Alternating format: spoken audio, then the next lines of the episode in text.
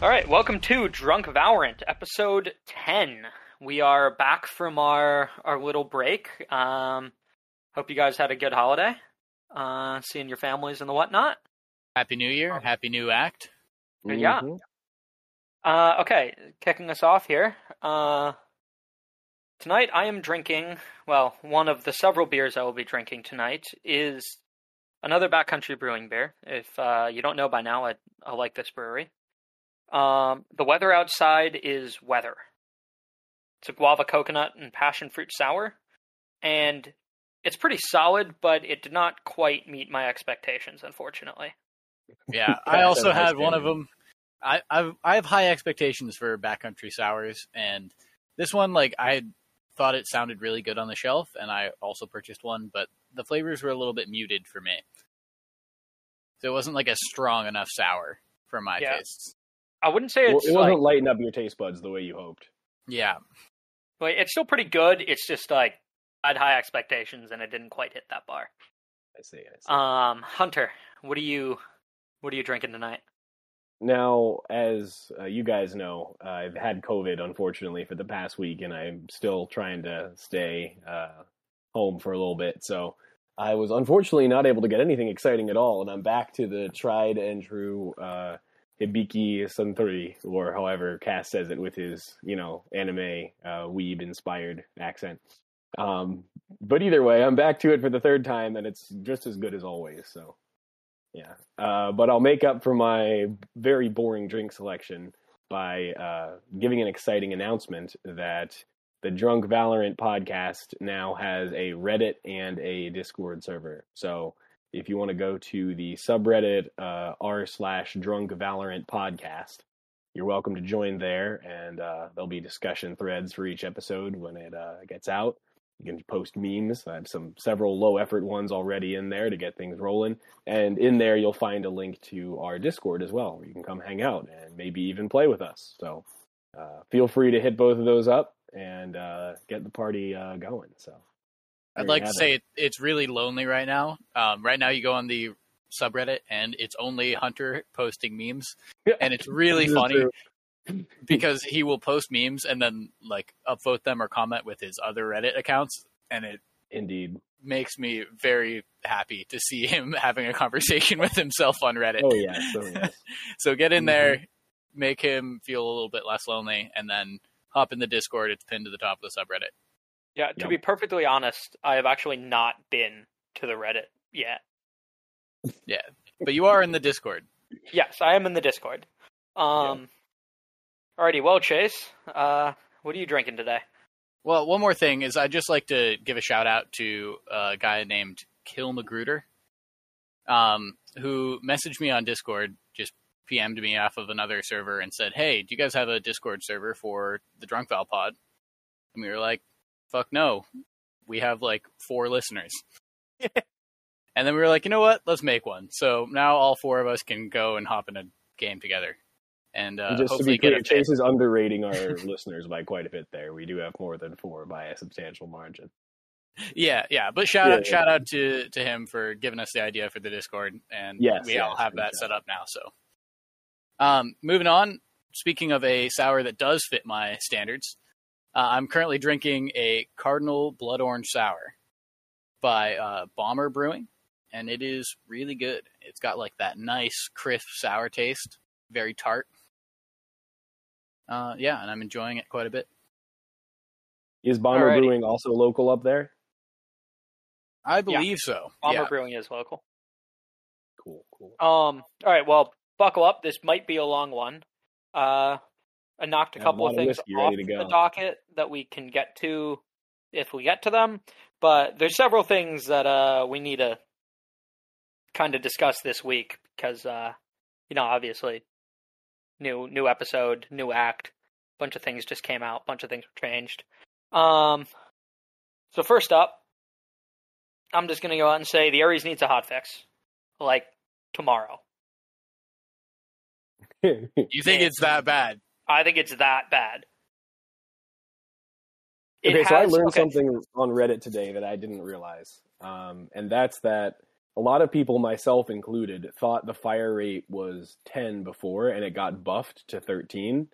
It turns out the pre spin up rate was 10 and now there's no spin up and that's the buff to 13. It always fired at 13 from the get go if you were to ADS. So the buff is actually much less significant than I thought initially. It's just that combined with the Spectre nerf, it's seeing a big change. Back to I, you, Cass. I, I, think just wanted the to throw real that out there. problem here is assuming no one hits headshots, it has a better time to kill than both the Phantom and the Vandal. Like just off body shots. Has a better Close time to kill than either of those two at, rifles. at long range as well. Um, I'd have to go find the exact Reddit post that the guy did where he broke down uh the and then where does that compare to the Spectre or the Stinger at the same range? Genuinely don't know that information. Well, like as again, a Stinger stand, I'll guarantee you that if it's long range, the Stinger is far worse.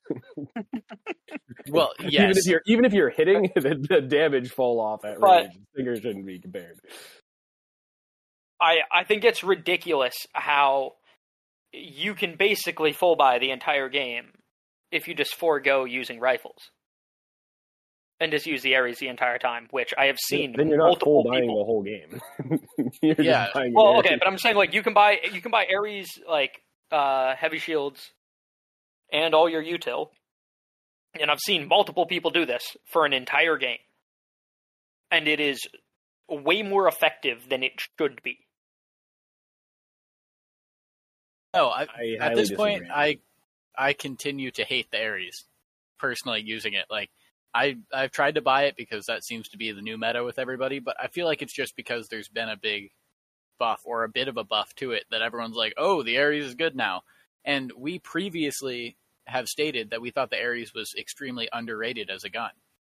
So I feel like this is going to be very similar to all other other buffs in the game, where it takes something that was underrated, brings it up, and then people are going to realize, oh, this is pretty much the same as a Spectre, and it's just a viable option at this point for a save round slash a half buy. Yeah, I agree with Chase here. I think the reason why it feels like such a huge meta shift is because it came at the same time as the Spectre nerf and what Cass was describing when it comes to, you know, full buying the whole game as in buying the same gun and getting shields most rounds of the game. Like you used to be able to do that with the Spectre and you would see people do that with the Spectre. It's not the best strategy, but you know, sometimes people would be feeling good with the Spectre. Maybe they're playing a duelist and they'd end up, you know, barely getting to buy a rifle and just buying the Spectre a lot, just constantly forcing up to it. And no one batted an eye at that.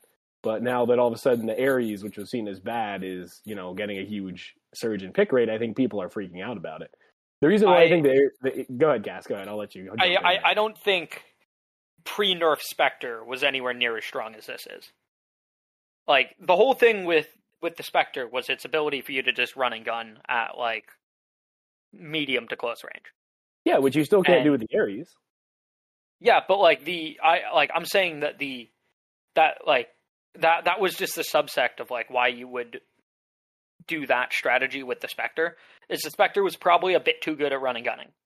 Um but the Ares is overall just really fucking solid. And is way too cheap for what it gives you. Like I have no problem with them removing the the spin up, like how long it took for you to like really get the gun going. I just think it does too much damage too quickly.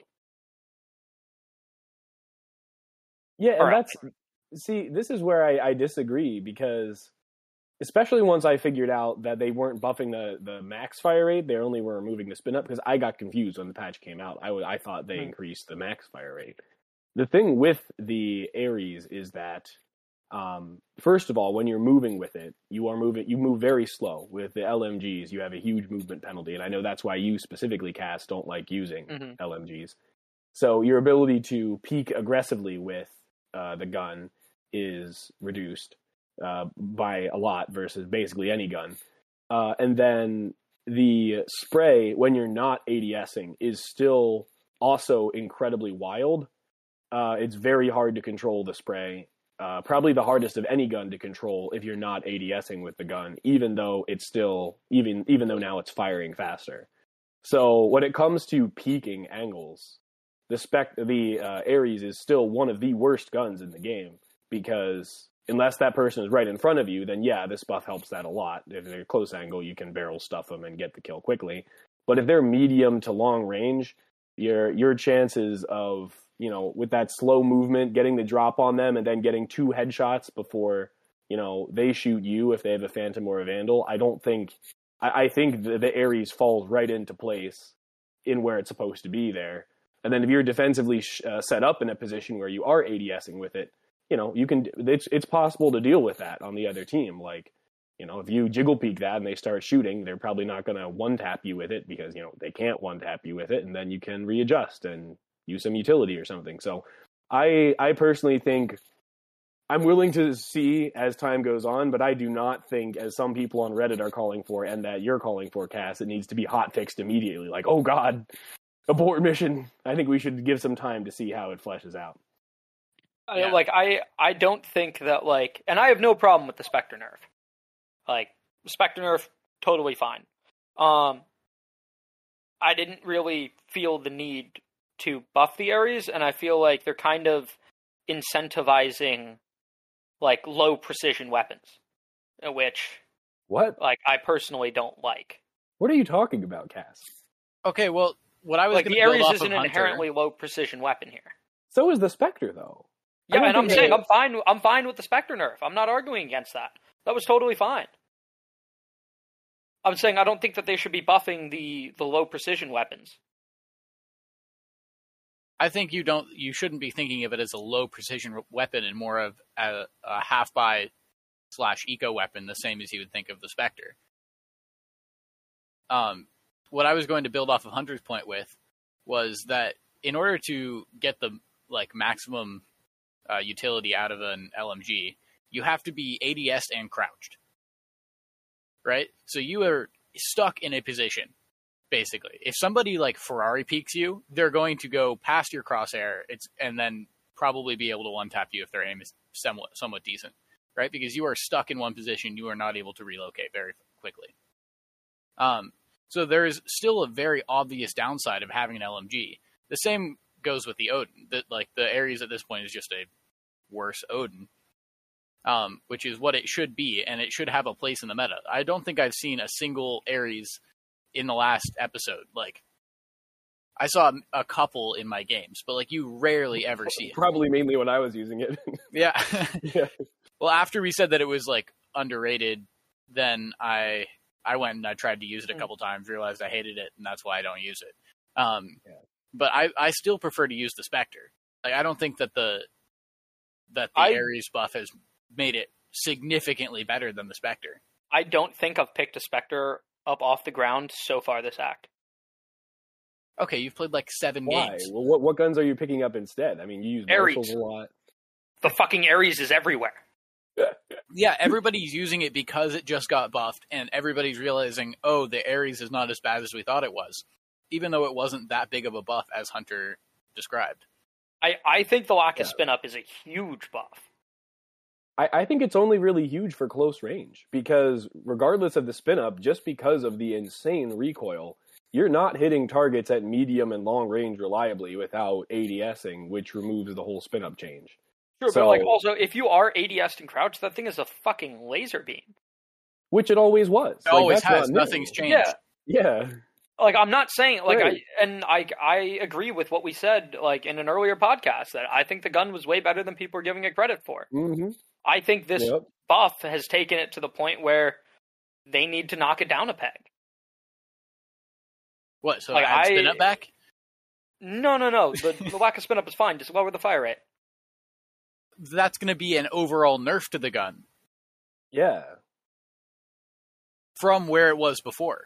Like Right, what we're saying because- is that this buff is not significant. I didn't know this either, Hunter. I thought that they'd increase the max fire rate as well. Um, yeah, so but you I, saying that. Yeah, you're saying that it it's not. It's only the spin up. Like, yeah. I don't, sure, much it, it makes a big difference if you're not ADS, but if you're holding an angle, you're going to be ADS and crouched because that's where you get the laser beam anyway. Yeah, like Right. much like the how we discussed about shotguns, I have no problem with LMGs also not being in this game. Like I don't like them. Um, Cass literally Cass, wants to a see a pistol, like pistol vandal game. Yeah, Op. Cass sorry. goes like sheriff to op if possible, as soon as possible, and then if he loses the op and needs to save, he buys a marshal. so you have a very particular play style around those high precision weapons, as you call them. So I understand why you like them, but uh, uh, removing the LMGs and shotguns from the game would remove so much variety. I think it'd be hard to argue that that would be a positive change for the game. No, yeah, I feel like the game would get thing. so like it would be dumb. Like it would get so repetitive or like okay, Yeah, that okay, yeah. but eh, like I have seen multiple people this act like win a round, Ares in hand, look at a Mm-hmm. phantom or a vandal on the ground, and be like, nope, and just keep the Ares. never seen that. And I think Well, that's a problem. I- I think those people are being dumb. Yeah, I think those, people, are, being drunk with their new newfound power in the Ares because you know what the Ares can't do. You know, one tap at close range. Uh, it you know One still tap takes at any more range? shot. Yeah, yeah, and the thing is, at long range, the spray, even if if you are crouched in ADS, the spray is still somewhat significant to the point where you know reliably hitting the double headshot at extremely long ranges, you're still obviously better off with the Vandal for the one tap, and even with the Phantom. So uh, someone who's not who's not picking up an Ares in exchange for a Phantom or Vandal is on crack. Yeah, and time to I- kill is I- significantly higher if you do hit the headshot, Yeah, or I guess lower. right, right. I, I got what Yeah. I, I got what you're picking. I picked up what you're putting down there. Yeah, but I mean, it requires you to be more precise. It requires you to actually hit that headshot instead of just chucking bullets down range and hitting.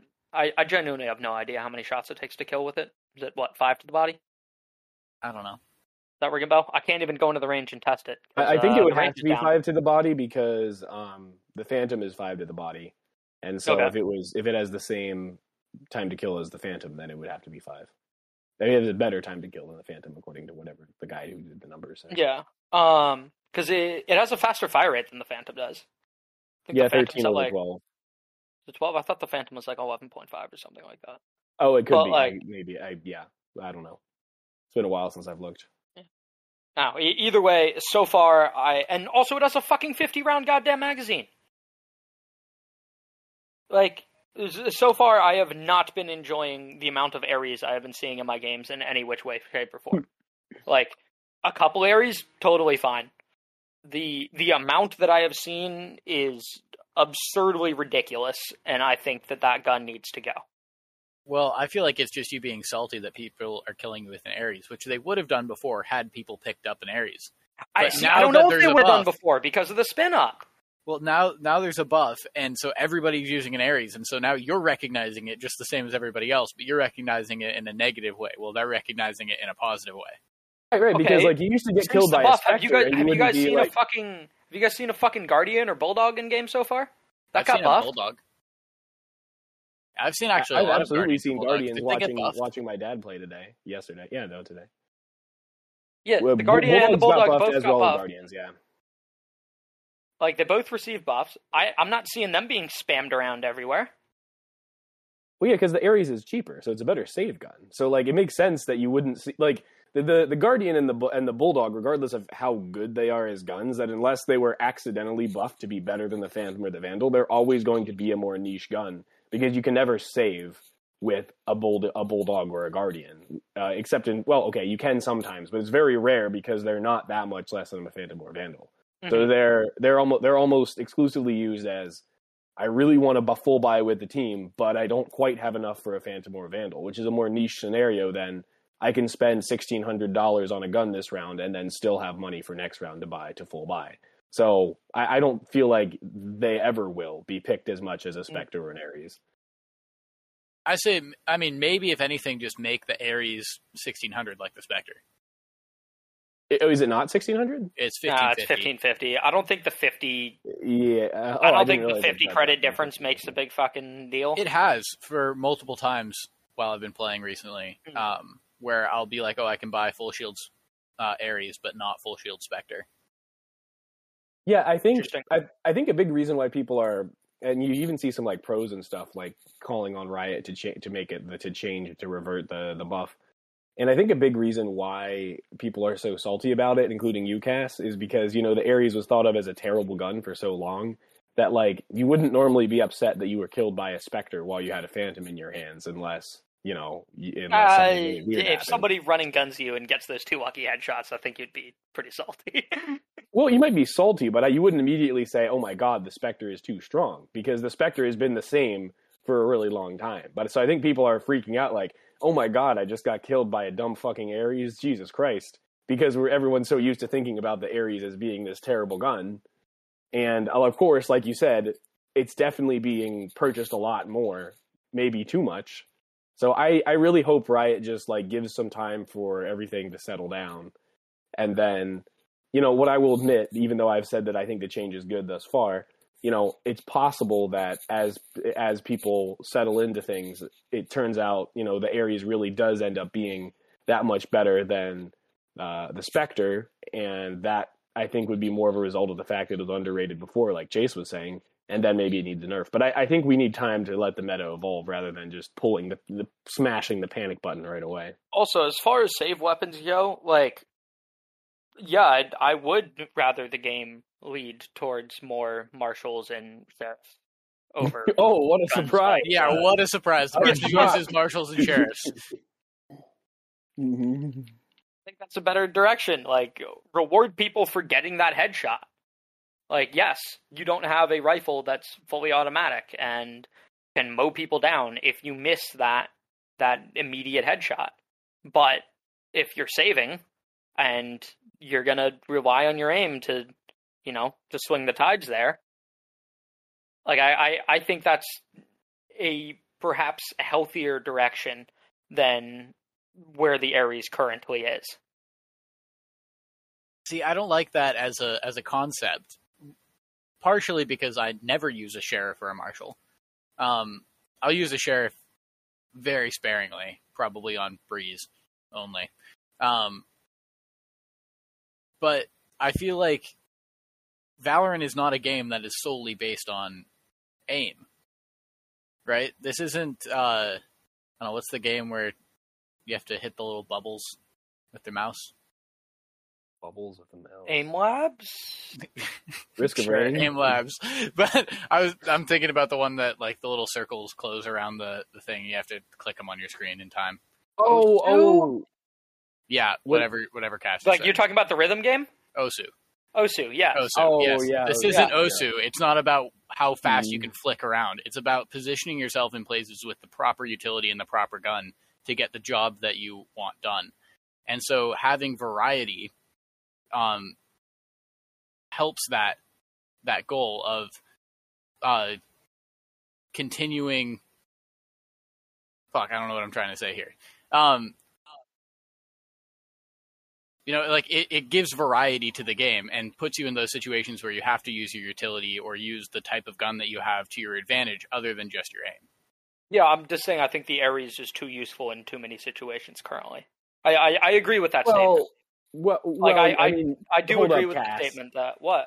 you literally just said you think it'd be better for Riot to. I do. I, I do think in general I do okay think in general you should be rewarded for having game. better aim. But I do agree with what with with what Chase is saying, in which yes, you need to put yourself in the correct situation given what loadout you have. Yeah, and Like I I, think I, having a I very much of- agree with that statement. Yeah, but if Riot were to focus on increasing precision weapons and focus on those primarily, then you would remove that aspect of the game, which is very important. Yeah, Like I, I think the Ares should have its place. I just think that that place doesn't need to be fucking everywhere all the time. And right now, it seems like that's where it is. Give it a week. Yeah, I'm with. I, I fully agree with uh, both of you there. That first of all, let's see, let's see over time, and secondly, I agree with you, Cass, that Uh, I don't think anyone, me included, wants to see like the only save weapon bot being an Ares, and I think we need to have, give it time to see if that Like, I- happens. I have don't literally been-. I have literally been in games where round two, there are nine Ares on the map. Whoever lost pistol forced up to Ares, and whoever won bought Ares full shields. If that's happening in a week, then I and the reason be why concerned. it's and the reason why it's nine is because I don't like the gun, so I don't buy it. and being like the sole person in the lobby without it. Like I have literally seen multiple round two like purchases in which both teams buy Ares, and it's just a Okay, difference well- between who is full and half shields. Well, in that case, Cass, then let's take you out of the equation and say, you know, this is a, a lobby where t- all 10 people buy an Ares round two. Then in that case, the team on defense should win 80% of the time because you can't, like, effectively peek while crouching, while ADSing with an Ares on a longer angle, uh, on a longer angle. So, uh, like, all, all the defense has to do is literally just, you know, hold angles with their Areses and then they could just mow down the offense as they're you know slowly walking in. Either they're you Yeah, know but you- I mean- in and then they're inaccurate, or they're like okay, but you, slow peeking the corner. Like the Ares is not a good offensive gun, even with. but, but you're saying that without the use of utility here. Like you can flash people off angles, you can smoke people off angles. And so Like- then it's the game of Valorant. Yeah, it's just yeah. Like you can still fall back. Like if I'm flashed off a daggum, like like oh fuck, better die now. Like you can no, still no, yeah, reposition you fall back, then- but like it's there's. right, be ready to spray down. I I don't think the answer should be ten Ares in round two. I don't think I that don't is the either. answer, and I feel like you sh- you should give it some time because if that's still happening in a week, then I would agree with you that yes, if if that's all we see for the rest of this act is Ares, Ares, Ares, then yeah, maybe it should re- be reduced or or nerfed a little bit. But as of right now, I think that it's just the fact that it's new. Everybody has now realized how good the fucking Ares is as a save and um, half buy weapon. So like people are using it. But I don't think that it'll stay that way. I think that people will be like, "Oh, the Spectre did get nerfed, but it's still pretty good." So we'll uh we'll go use the the Spectre because I like that gun more. Yeah, Cass, I think you I I think you missed the point of me talking about the ten men uh, Ares lobby. It's not that I think that the ten men Ares lobby is good. My point is that in that scenario, based on the way the gun performs, that situation heavily favors the defense, assuming both sides are either using no utility or using their utility effectively. And I- that's worth comparing to the short-lived and glorious uh, Stinger meta when after the running gun nerfs, the Stinger was this gun that you would see people buying way more than you know you would like to see. That that was a, also a similar situation where you would see round twos where many like a good majority, a vast majority of both teams would be buying the Stinger. And the reason why that was very different is because uh, the Stinger has had the combination of you know long range capability with the continued bursts, with the short range uh, movement uh, accuracy, uh, while firing extremely fast. So if you if you have ten Stingers on round two, there isn't a decisive advantage for either team. And if that's your best gun for the price, then you should go for it because you know the defense can play off angles and wait for the offense to to push in and gun them down, and then the offense obviously has the run and gun advantage. So like I I would say maybe the ten Stinger slightly favors the offense, but it's a it's a close battle if we're talking about Stinger meta. Whereas with the Ares, I think the ten Ares is just if you're on offense and you're buying everyone with an Ares, you're just making a horrible mistake even right now. So that that's why I brought that up. That if people are doing that, I don't think that's an accurate representation of where the gun should be in the meta. That's just people, you know, being a little goofy.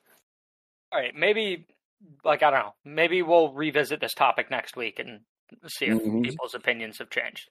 Yeah, Um, people are being goofy right now. People are insta locking Neon when they've not played her before. Right, right. Comp. I have done Right. that once. That's just it's just goofy, and they've Yeah. so far fucking sucked. hmm Yeah, I have to say I have. uh Okay, I take that back. I have seen one good neon in a game, um, but Tony, fuck off.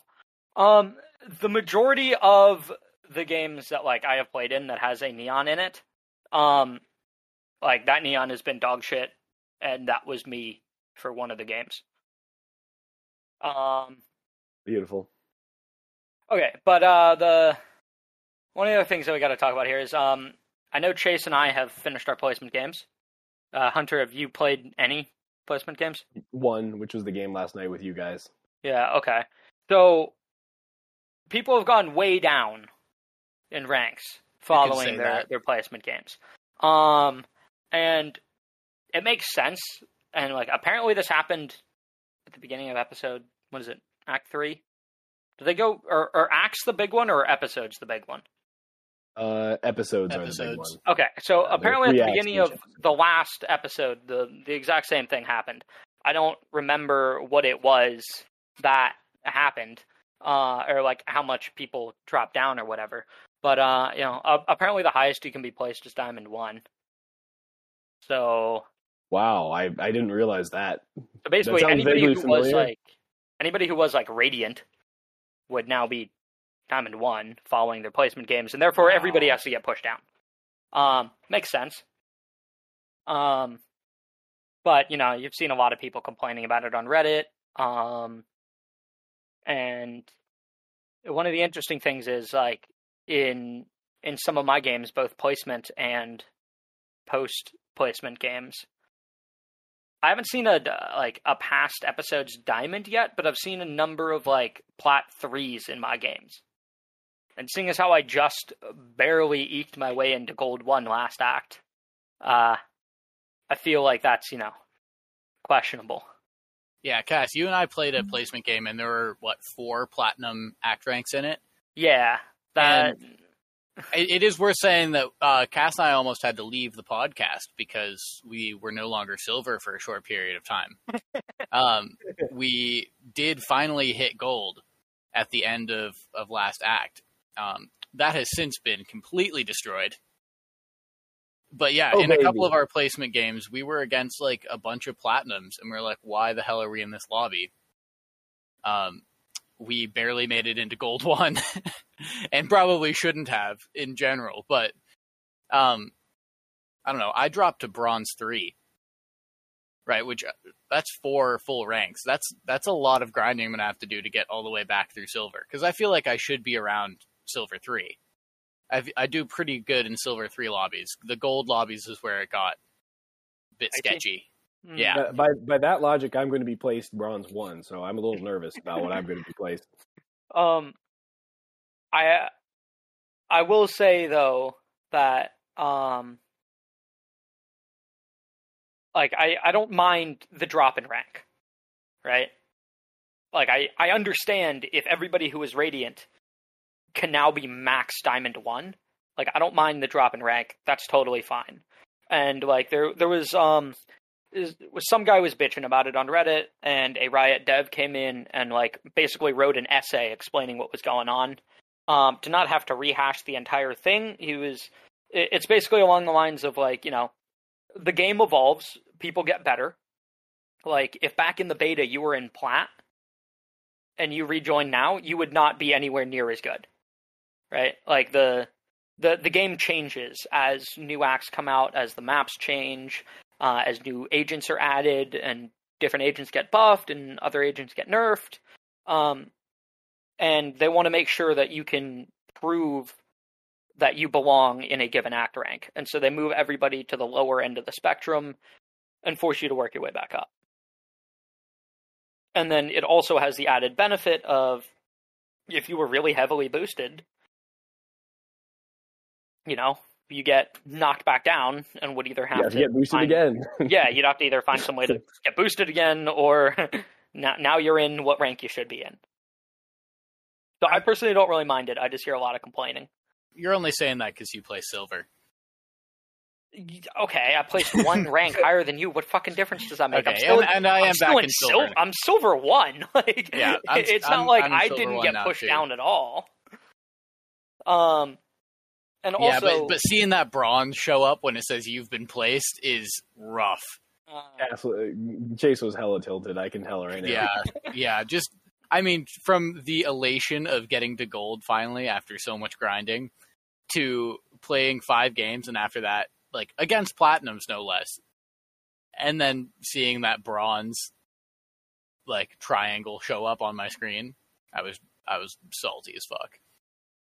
I I don't- believe it. Now, Trace, I don't know if this has been your experience with it, but like I've been getting like plus twenty or more off wins and like minus fifteens off losses. Um, I don't know I've if that's gotten been your experience around. with it. No, I'm I'm getting around like 15, 16 up and same down. Um, at least from from what I can remember. What I am noticing is that I have, although I'm currently ranked bronze three or I guess silver one now, um, everybody's act ranks in my games have been much higher. So I'm still with a lot of like you can see their act ranks of you know high gold, high silver. So it's still pretty much the games I was in before, but now everybody has been pushed down to this level. Mhm. So I I don't know if that maybe it'll it'll probably sort itself out eventually and we'll start going up again. But right now I feel like okay, well sure I'm in silver 1, but I'm still playing at least what last acts were silver 3 games. Right. Like how am I supposed to grind up if like I'm still playing what was a silver 3 game but now I'm in silver 1? No, I think somebody.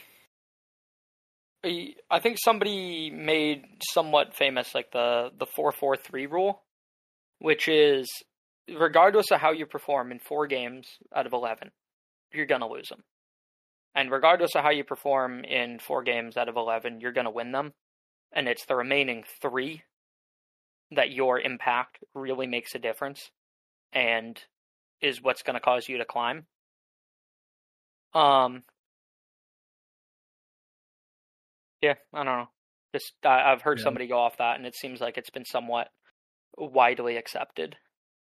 Yeah. All right, let's just rant for an- another second here because Mhm. Cass and I played our first placement game, and uh, we had an inting Astra Astra, yeah, it was an Astra. in a placement game. Who the fuck ints in a placement game at the beginning of an act? That's what I want to know. Because Wow. we played a couple of rounds. It seemed like the Astra was doing fine, and it seemed like the Astra got tilted. Um, she claimed because uh, our Jett wasn't entering. But was like? Or was it, was no, it wasn't? Cass. It was another random. Um, but like it seemed like our Jett was doing fine. Like she wasn't entering well, but whatever. But then we started being smoked off at every entrance we tried to to take, and then being sucked into the line of fire of our opponents That's all. by our own Astra. It was No, terrible. no. Yeah, I have to say, I don't know. Like, uh, I'm thinking maybe like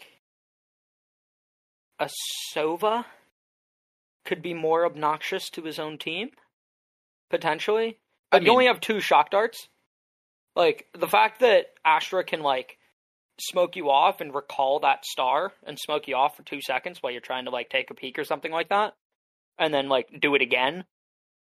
Like I, I don't know if there's a character that's more annoying to deal with in the game if they're on your team and they're deliberately attempting to fuck with you. Well, Yeah, you okay, can throw in the mix as well. Raze would be rough with the nade. Yeah, Yeah. Um, or, or the ult. I mean, she can do more damage to you than probably anyone else, but the Astra being able to do it so like continuously through the round, I could see Astra being the worst. Yeah, she'd just pick up her stars and if we rotated and put them in a new place and smoke us off. Wow. Like Um, it's literally like the enemy team had six players because I'm sure was just won poking game. off. uh, and then okay, one of one of the other really fucking obnoxious things that Chase and I ran into earlier today was uh, you know how like you can have your character calm for you so you don't have to actually use a mic. Yeah. Yeah, um, there's no way to mute that. There's no way to mute those comms. I didn't know that. So there was a Raze in our game who was the entire fucking time spamming enemies nearby. Over and over and over again. And there's no fucking way to mute it. Like you can mute text chat, you can mute voice chat. I reported, There's- muted, re- like muted everything possible, turned their volume all the way down, and still I was getting enemies nearby, enemies nearby, enemies nearby, enemies nearby, the entire round, every single round. Yeah, because you can hotkey that. Because by default, you have to press period to bring up the agent like menu and then go through it, and it's kind of long. But you can hotkey specific things in trying to help you out. You know, if you don't have a mic, but that's interesting that it was abused in that way. I'm just surprised that you can't mute it. That that does not get muted when you can mute everything else about the person. Yeah, my guess is that just norm people haven't, you know, people are tend to be just don't use that very often to be a troll. That most more that more often they use voice chat because like I've never run into that. Because yeah, that seems like there should be a mute button for that, and uh, it's probably just one of those things where there hasn't been enough enough abuse of it for a Riot to look into it. But that sounds That like that is was the- serious abuse in that game. That is the closest I have ever come to rage quitting a game. Yeah, same here. It was so annoying. Wow. And oh, we'd also tried to forfeit, and she voted no. Yeah, we tried to forfeit just to get out. I would never forfeit a game. I Yeah, rarely, rarely forfeit because even if it's 12-1, I'm like, you know, 12 fuck. I'll just would, play the rest of the would be game. better. You know? Yeah. Um, but this was so annoying. It Cass and I were like, we've got to get out of this game. Like, I just didn't want to play Valorant anymore after playing that. Did you guys just like blare music in the background? Because that's probably what I would have done at that point. I'd have been like, I don't need to hear game audio anymore. No, because I still want to win the game and I want to hear people. Oh, fair, fair, yeah. Yeah, I mean, there was another time, um, literally right before we hopped on this podcast, I was in another game, and there was a Sova who was inting. Um, as Cass was saying, a Sova can be very, very annoying. Um, Yeah. He probably got a kill on our own team most rounds. Wow. um, by you know waiting for people to take damage and then shock darting them. Um, I got ulted a couple times. Uh, it was it was rough. The ult doesn't do a lot of damage though. No, but if you're already damaged and you're Yeah, like I, you're I trying to peek an angle, I was yeah, ulted I have died twice. to like my own team Sova ult before, but like I'll often willingly eat Sova like Sova ults because like when you're getting Sova ulted, your main concern is dodging the next beam. yeah, Um, and so I've definitely pushed and like to get people who are currently bunny hopping around trying to dodge a beam rather than being ready to take a gunfight. And like I've Yeah. been hit by Sova's ult before doing that, and like I I probably died to Sova's ult before doing that, and like it's obviously not on him, but Yeah, and a lot of times when you see that blue beam, you don't really think about it. Like famously, Hiko killed Ethan during a pro match by accident by Sova ulting him. At Mhm. least we think it was by accident. Who knows? yeah. But uh, it seemed like an accident. At least it was played off that way. I'd just So- like to say that these my Sova was not doing this accidentally. Um, Oh yeah, I, I'm not doubting that. Right, right. Like, how much how much would damage would a shock dart do? it does 90 damage. Yeah, but to the enemy team, it, it has reduced damage against your team. No, it does 90 damage. There's no fucking way you shock dart me, it does 90 damage. I'm. I have no idea usually- because I've never usually shock darted playing- someone on my own team. Yeah, I'm- I'm You're usually sure- playing Sova, so you Yeah. don't get hit by Sova shock darts from your own team very often. I could No. be wrong, but I'm pretty sure it's a global one half modifier for te- for team damage of any sort. Okay. So, Okay, so that would be 45 at the 45 center? yeah, right. Yeah. Which is a significant amount of damage if you've already taken damage in a gunfight. Oh, sure. And then, like, if you're running away from it because you see it coming, you could very easily run into the enemy as well. Like, you could indirectly get your team killed, even if Yeah. you don't kill them with a shock dart.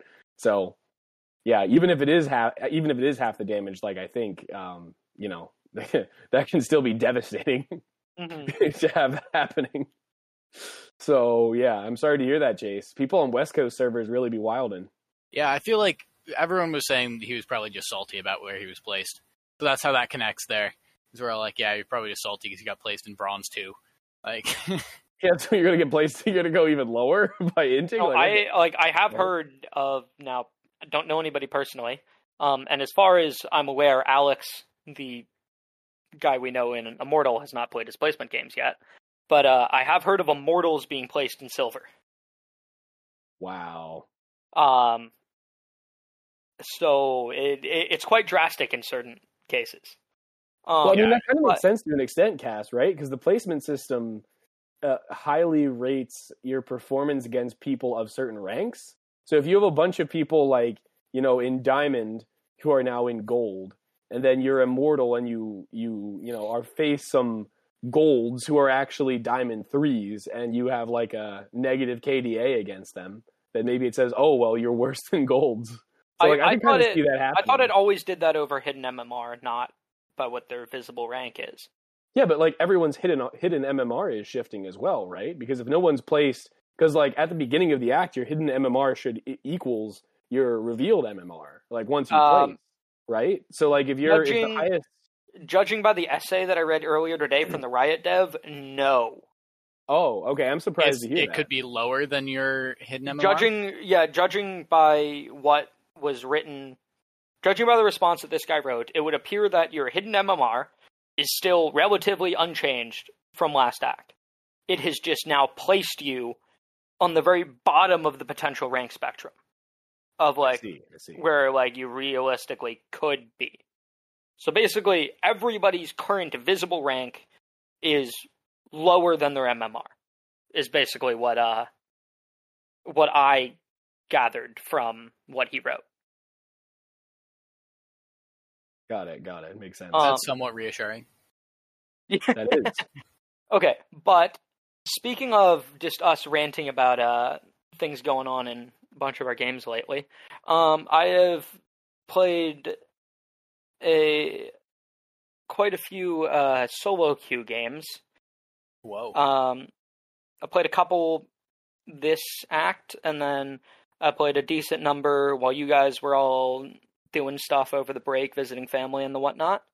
Um, and Hunter and I counted this up one night. Literally, fifty percent of the games I've been in, nobody's playing smokes.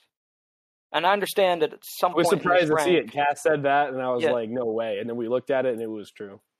like literally 50% of the games nobody is playing smokes and i'm myself am partially to blame because i am one of the five people in that game who picked a non-smoke character um And I'll note that you are definitely one of the five people, in, well, one of some number of people in that game who insta-locked as well, which makes the I- situation even i worse. rarely insta lock i don't even lock if- as soon as i get in it's just my lock is not going to change regardless of what other people pick Okay, well, that's the same thing as insta-locking, isn't it? Kind I mean, yeah. that, that's just like slightly a polite. That's like the Canadian way of insta-lighting. About. uh I'm only going to play this character, so suck it.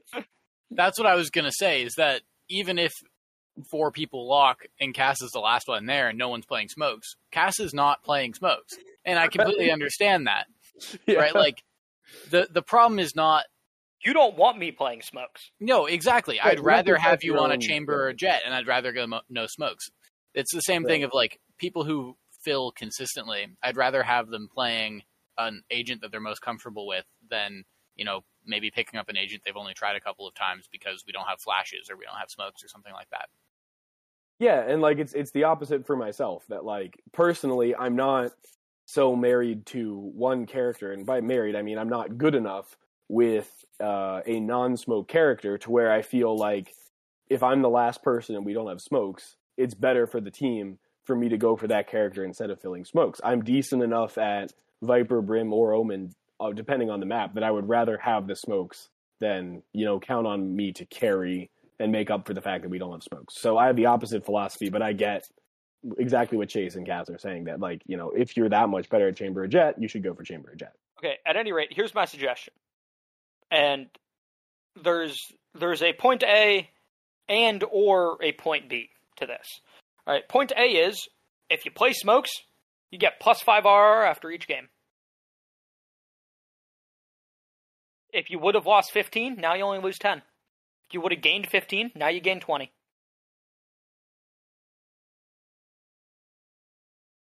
My okay, so That is without Sorry, I, I really like this idea because Cass brought this up yesterday, and I was like, okay, well, the problem here is not that people are waiting till the fifth spot and then not pick, not filling, not picking smokes. It, the problem is that people don't want to play smokes in general, so you need to incentivize people to learn smoke characters. That's where the root of this issue is. It's not people need to fill more often. It's people need to learn and main these smoke characters more. And so, how do you do that? And I think that it is an interesting concept to give them RR uh, for that. Now, I think just just something I was just thinking of is what if you just have a ton of teams that are just playing smokes? Then would would the all smoke comp in the ranked um it, the ranked experience become I I don't think so because now as whether or not you agree with this philosophy or not is a whole different topic. But a bunch of people like on Reddit have been saying like, "Oh, the way to climb is play duelists." Like you get rewarded for playing duelists because you get into more engagements. You typically have a higher KDA, um, which then results in performance bonuses. Like if if you pop off in a game, you've got a much higher chance of getting gold stars against other people on their team, and therefore getting a performance bonus, yeah. which is a lot easier to do on a duelist than it is to do on other characters because your kit is based around taking space and dueling and getting frags. Um, and so the whole argument is like, oh, I want to play a duelist because that makes it easier for me to get kills, and me getting more kills means that I've got a better chance of getting a performance bonus, meaning I get more ranked rating from this game. And so I think you're still going to see a bunch of people playing duelist, and I just think giving people plus five RR for each game playing smokes would incentivize some people to learn how to play smokes. Now, part B to this statement was they could come out with a very dualisty controller. They could come out with someone who has smokes, probably doesn't have great smokes, like if you're talking about the pro meta, but like has decent enough smokes, and the rest of their kit is rather dualisty. Which, now, before before we get on to point B, Cass, can I address mm-hmm. point A? Sure. Because I am shocked Chase agreed with your your statement about the uh, RR being a good thing. Oh, he plays smokes. He gets plus five RR after each game. That's fun.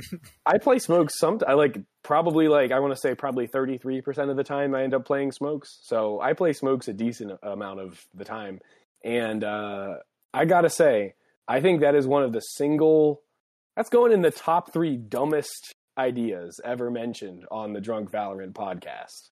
And uh, here's why. How does that compare to the Comstock? okay, well, see, that idea was deliberately dumb. That was that was. I thought that was the best idea I've had on this podcast. Yeah, that, that was that was a great idea. Yeah, that's that's one way to look at it, uh, and I would tend to agree with that way of looking at it. But even if you want to say like you know, there's an aspect of dumbness to that, and the dumbness is the point. Like I could see it being dumb, if, like you know, in in the good way. Um, and I think I want to start by tackling what you said, Cass, about the pre- the prevalent uh, Reddit idea that if you want to climb, play a duelist. I think the only situation in which you should play a duelist to climb is if your aim and just you know duel taking ability is your best element of your uh, repertoire. Like you're better in that than any other skill because then then yeah playing a duelist will maximize that. But if you know being in a certain rank is about a combination of things your game sense your utility usage your economic choices your uh, and of course your your ability to take duels. So if your if your ability to take duels is you know superior to most of your your peers in your rank then yeah you should insta lock a duelist because then you're going to maximize that ability and you are going to climb and it is probably true based on the way the performance bonus works that if that is your strong ability you are probably climbing faster than you know anyone anyone else is uh, if that's what you're focused on. So maybe if you've been grinding aim labs and so you've gotten to a point where that aim is better than your other skills and yeah play a duelist. But the utility that other agents provide absolutely should be you know winning you rounds if you're using it not other duelists. Sorry, I realize I misspoke. The utility that other agents provide who aren't duelists absolutely should be a key part of winning you rounds um, if you're using it correctly and if your team is playing off of it even a little bit. So uh, I think that in cases where you know you're in your rank for reasons other than you know everything but your aim is holding you back. If you know you have good game sense, you ha- you're really good economically, you're good playing as a team, and your aim is just average for your rank, then I don't think swapping to a duelist is going to magically get you to the next the next rank. And that sort of brings me to uh, challenging the main idea, which is that um, I think if I think right now, if you're actually using a smoke or sentinel character correctly, then you're going to be providing more team more value to your team than if you play a duelist uh, less than spectacularly, uh, and therefore you'll win more games. And ultimately, but winning games is is- what gets you RR. Yeah, Yeah, Cask, but the problem is nobody wants to play smokes. yeah, Cask. If I c- if I could hop in here, Yeah. Go Um, ahead, go ahead. just to i believe this is in response to your entire point there um, but i believe that the cause is more uh, basic than what is actually happening in game Okay. what okay. actually happens in a game of valorant is beside the point here it is before somebody chooses what character am i going to play in general who am i going to main Mhm. right it what is the general consensus of the best characters to main to climb and that is duelists that is from I, I don't know if you want to call it rhetoric from you know online from you know people being like oh tens is the best you know people love duelists because they get the highlights right? They are taking the engagements and people have said that if you want to carry your team you need to be getting those frags. You need to climb like regardless of if that's how that actually plays out in game if that is the um, image that duelists have. And so when people pick up the game of valorant for the first time and they say okay which character am i going to focus on? They pick a duelist more often and then from that they get better at duelists and then they can't play smokes. Or then they're like oh i play a duelist. I need to work on my aim. They go and grind aim labs right? So then they are honing their skills to be good at the duelist role when we need to fix the problem of people choosing duelists to begin with. I think you raise a very valid point there, Chase, which is what if I modify um, Cass's a proposal for the plus five RR to say that that plus five RR only applies iron through silver? Because those are the ranks that, like, you know, most, the vast majority of people who haven't played Valorant are placed in initially. And that's where you have this problem, you know, most of the time. Once you start getting gold and above, I feel like that's where people start you know thinking about team comp a lot more. Uh, at I'd least say you keep know. it keep it till plat. I, I do agree with you. There needs to be a certain point where that plus five RR is not a thing. Yeah like that shouldn't exist at radiant or immortal Yeah, I Right. like. Oh yeah, like I, I think we all agree that once you hit a certain point, that that should no longer exist. But I think it should exist up until probably plat, because I've been in a good number of gold lobbies that also have no smokes. Yeah, see, I, I guess even though I made that you know concession there to you guys, I feel like I feel like the problem is that if you're playing a, a smoke character really well, besides Astra, because Astra is you know she's just different. She is so incredibly dependent on team play that if your team isn't playing off your utility, then you know you're going to be dead because you spend so much time in astral form and if your teammates aren't doing, you know, what your utility is set up to do, then you're kind of useless. But if you play any of the other smoke characters, you do have ways to, you know, get kills for yourself and set up yourself to be sort of a hybrid duelist with uh, Brim. You can at least block off some angles to set yourself up to not have to deal with, you know, so many different places at once, and you can stim beacon yourself as much of a meme ability as it is, perhaps with the uh, Ares uh, buff, the Stim Beacon becomes all the more important. Um, with Omen, you, you have the Paranoia, which is you know quite a good flash ability. Um, with Viper, the ability to play with your Viper wall and your mollies, and then your ultimate. I mean, you know, you've seen me get mad kills with Viper on Breeze. So I, I guess I kind of feel like the plus five RR thing is pointing people towards something that it would create the opposite problem where you know, I don't know that I want games where people are picking three smokers every match just because that's then in low in low ranked lobbies because that's you know forcing out other agents who would be good who would be part of a better team comp and then you know suppose someone does see that they say oh well being a smoker is how you get the RR so now you have uh, iron through plat lobbies where people are playing running three smoke comps and then now they have to pick up a, a duelist after learning to play smokes for months just to be able to fill a duelist in plat like i feel like that kind of reverses the problem without solving it if you know what i'm saying I, I don't think you're ever going to see a scenario where someone's like, "Oh, I have to fill duelist." well, m- well No, my point okay. is you, you look at look at the scenario you you mentioned If Yeah. people new to the game find out you rank up faster if you play a controller, there's going to be a huge influx of people who are solely maining controllers. Even if people think, oh, well, Jett is more exciting, like, if you know that, okay, as a controller, I'm providing a lot of value to my team and I rank up faster, like the scenario that Chase was talking about, where you have an overwhelming majority of controllers, it's absolutely going to happen. And then you're going to have people who have to switch to a duelist after they're hitting plat or whatever the cutoff you said is. And I think there is a very real scenario where you look at duelists filling if you uh, you know change that around, at least for new players. Obviously, there are existing players who are already in plat and above who are already established duelists. But for anyone looking to climb now, I mean, I guarantee you that if I that if you know that plus five thing happened now and it would apply to me, definitely, I would try to be more of a smoke main for sure. Well, the thing is, plus five's not a lot, right? It's something, It but is, it's not a ton. Um, It is a lot though. And It's you're like not taking away the fact that duelists are still 33%. the ones that get the hype. Yeah, like okay, Hunter. Like, let's look at like the the quote unquote face of Valorant, right? Like if you go and look at the early cinematics that they released, it's Jett and Phoenix, Yeah, exactly. right? Like two duelists Mhm. are like the face of Valorant, that. right? And like admittedly, when I first started playing, I saw Omen, and I was like, that guy looks cool as fuck. I want to play that guy. Yeah. And so I made Omen for a bit, and I think to date, I still have more playtime on Omen than I do on Jett and Chamber. Not combined, right. but like individually. Um, but it's just like,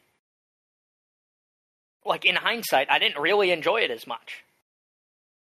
Now, now that I've gotten to a point where I have a decent amount of confidence in my aim and my ability to take duels and push aggressively, um, or like hold angles and win gunfights because I have either the cockiness or the ego to th- say "fuck you, I'm better."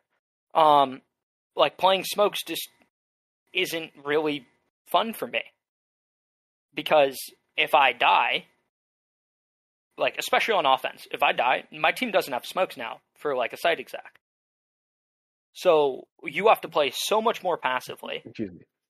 and I just don't think that that's as like personally I don't think that's like as fun for me. Now, understand like well, one of the advantages that Brim has over the other smoke characters is assuming you've got the the econ for it and you get all three smokes, you can be like, "Hey, we're going A." Plop all three smokes down, chuck your molly onto site, and now you you're basically out of utility. Dim up your you team. technically got stim beacons, but like You're out. you're you're out. You're out of utility. You probably didn't buy the stim beacons, if we're being honest. Now you can If go you're in. now you you can do. duel. Okay, we're we're not talking about you specifically. Like now you can go in and duel people, right? It's like my utility's out there. I Yeah. have provided my quote unquote job to the team. Now I can run in there and I can take gunfights. But like as as Omen, where your smokes recharge, it's like, well, shit. If the site exec doesn't go well, and we need to rotate off, I might be able to have a smoke or two if we if we rotate to B, and like we need to hit B, and so it doesn't make sense for you to then go and try to enter site, take a bunch of gunfights. Um, Well, I think you're neglecting one key thing here, Cass, and that's that if you have the the plus five RR boost to smoke characters, and a lot more people are playing smokes, then all of a sudden, you know, if you're Omen and you're playing with a Brim on your team, then you know you can afford to be aggressive as Omen. You can take those op peeks at the start of the round and not worry about dying because you still have like two other smoke characters on your team. So like, that's if not a very sh- good setup, right? It's not a good team comp. Well, you're correct about that, but we're discussing a scenario in which right now people okay, but Hunter, at the end all- of the day, hold on, hold on, winning- hold on, Cass. I want to I want to respond to Chase here. Sure. The, the thing is, we're discussing a scenario where right now the status quo is that already people are not using good team comps. People are playing without smokes, even though smokes would be better for the team because they feel like, oh, if I play more flashy agents, I can climb faster. So my point is that the reason why people are doing that is because they want to climb faster, uh, and or they're excited about a certain character. So if we flip the meta by saying, "Oh, well, you're going to climb faster if you play smokes," actually, then um, at that point there would be you know people making poor decisions of having too many smokes on their team in interest to climb faster. So that's that's kind of what I'm saying there, if that makes sense. I yeah, don't I could see that. I don't think there's a lack of smoke agents for that reason. I think there's a lack of smoke agents because they're not they're not flashy, they're not fun. Well, but Cass, you, you you have to play started this passive. off. Cass, you started this Yeah. off by saying that a, a reason why there are a lot of there are too many duelists is because people on Reddit are saying the way to climb is to play duelists. Like you I, said that I as a did reason. also preface this entire thing by saying I was probably going to end up being hypocritical at some point in this, but it, Okay, well, like what? uh like I want I want to see more smokes in more games sure, I do too. I do too. and I don't want to be the person playing smokes. All right, which brings us to option B. yeah, I was is- about to remind you that there is an option B here. There is an option B. Make a cool and or fun controller. Alternatively, buff the living shit out of Omen. Make Omen like fucking SS tier. Yeah, specifically buff his duelisty abilities. Maybe not even touch Like- his smokes, but make yeah, yeah, his yeah. like Just make other Omen a really fucking god. Because then, because Omen's a cool character, he's just. I genuinely think Omen's the worst controller at the moment. I think Brim's better than Omen currently. Because when I'm playing against an Omen, it's like, eh, whatever. I might have to deal with a paranoia once every five rounds. But, like, not a big deal. Brim, on the other hand, especially on Fracture, when I'm rotating from the other site, and Oh, like yeah. both Canteen and B main are just fucking smoked off for like 30 fucking seconds. And now I've got like two seconds after the smoke fades to uh to go defuse the spike. Yeah, and and Brim's That's ult to, as hell. yeah, and Brim's ult to deny defuse on B is brutal. I mean, like Yeah. so brutal. Yeah, Brim's ult to fucking counter Killjoy. Um, Yeah. like, like I and his Molly does a good amount of damage, lasts for a while. Stim beacons suck dicks, but like whatever. Maybe with the new Ares buff, the stim beacons will actually be half decent. Who knows? Mhm. Um, I genuinely think at this point, Brim is a better controller than Omen is, I'll give you that. and Brim has lineups. I mean, Oh, as no, a Brim main, I'm going to say I. I prefer playing Brim to Omen. Yes. So I, there- Yeah, as someone has who's no not a Brim main. Sorry, go ahead, Cass. Uh, Chase. I was just saying that he has no disagreement for me. Yeah, as someone who used to be an Omen main, I rarely play Omen, and I much prefer Brim now, even though I'm not a Brim main. But I will gladly fill with Brim on any map besides Split or Fracture, and I really don't want to touch Omen unless I absolutely have to. I Um, do want to really come back against the uh, buff the living shit out of Omen idea, though, Hmm. because then that makes my entire main useless. Sure, but like I'm never going to be able to play Brim again because you'll have an insta-lock Omen in every game. I think that that's that's a terrible way to proceed with the meta by making one controller the best. You just get no playtime on any of the other ones. they already made one controller the best. Well, okay, but it's one controller is the best in the pro meta and in, not in the ranked, especially at our ranks. Right? Astra is kind of shit at our ranks because nobody fucking talks to each other. Mm-hmm. Right? One controller is the best, but it only works like that when you get to a level where you can utilize Astra to that full ability. But me playing Brim is not an active throw to my team. But what you're saying is make Omen so good that you have it as an active throw if you're not playing Omen as smokes. I, I think Cass may have been exaggerating, at least for what would be a good idea, which isn't uncommon for Yeah. Cass. Right, but like I I I, But, like, I, I think the more- next Go ahead, go ahead. like I'm saying I think the next agent that comes out to the game kind of needs to be a controller. Now they have talked about changing up the controllers to give each controller their own identity, and maybe if that comes through, then my current statement will does not have any value to it.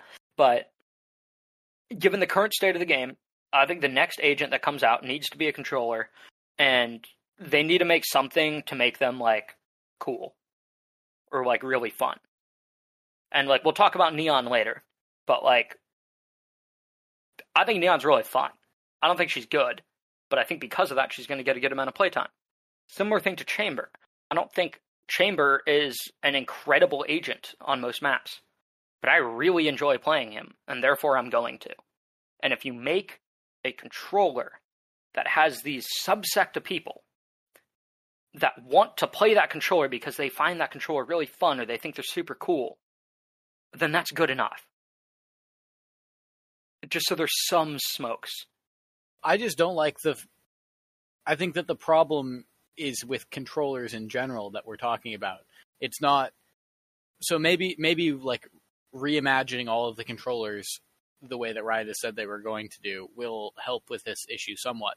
But I think that making a controller that people want to play then disincentivizes people from playing other controllers, which is not what we want to do. We want to, we want people to play smokes in general. I don't care who they're fucking playing, but I want them to be playing smokes. Yeah, but that's you. You play smokes. I play smokes, but not on every map. Right? Like I do not want to play Brim on Split. Split. I do not want to play Brim on Icebox. I do not want to play Brim on Breeze. Right, and I, I end up sometimes having to play Omen on Split when I'm playing with you all, which is not my favorite, but you know I do it if I have to. Who would you rather play on Split?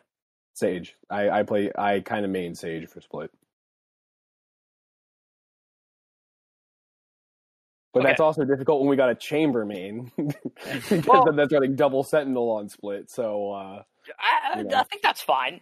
I, I I think Double Sentinel has its place in the meta, and sure, it's for sure. kind of it's kind of acknowledging we're not going to do great on offense. We just need to roll them on defense, which I don't think is an inherently bad strategy. Well, I kind of disagree with you there because if you're running double sentinel, then your post plan should also be really good. So the the real question the real question is can you get onto site? And that's where, you know, you, you need your duelists or you need your team to play more aggressively than perhaps your team comp is built for. But the whole thing with offense is, you know, overwhelming the the defense when they have, you know, less people on the site you're pushing than you have pushing the site. Mhm. So I don't think that a, a double sentinel comp like if you're talking triple sentinel, then that's a different story. But I don't think a double sentinel comp is doomed to have a bad offense on split. You just have to get into your post plans quickly, and then your utility post plan is really good. Like a sage and a chamber and a post plan is pretty great. You you have flank control with chamber. You have a lot of ability to slow down the retake with the wall and the slows. Like that's a pretty good situation to be in. Aren't you disagreeing with me here? What? Well, Aren't you, you, you disagreeing with my statement? No, I'm not because you said your Oh. offense on on split if you have two sentinels is going to be rough, so you have to roll them on defense. And my point is that you know half of your offense is getting onto site, half of it is post plan. So Okay, I- you I only thought have I- to yeah. find a way to work the first half of offense to be able to have your sentinels then have that value.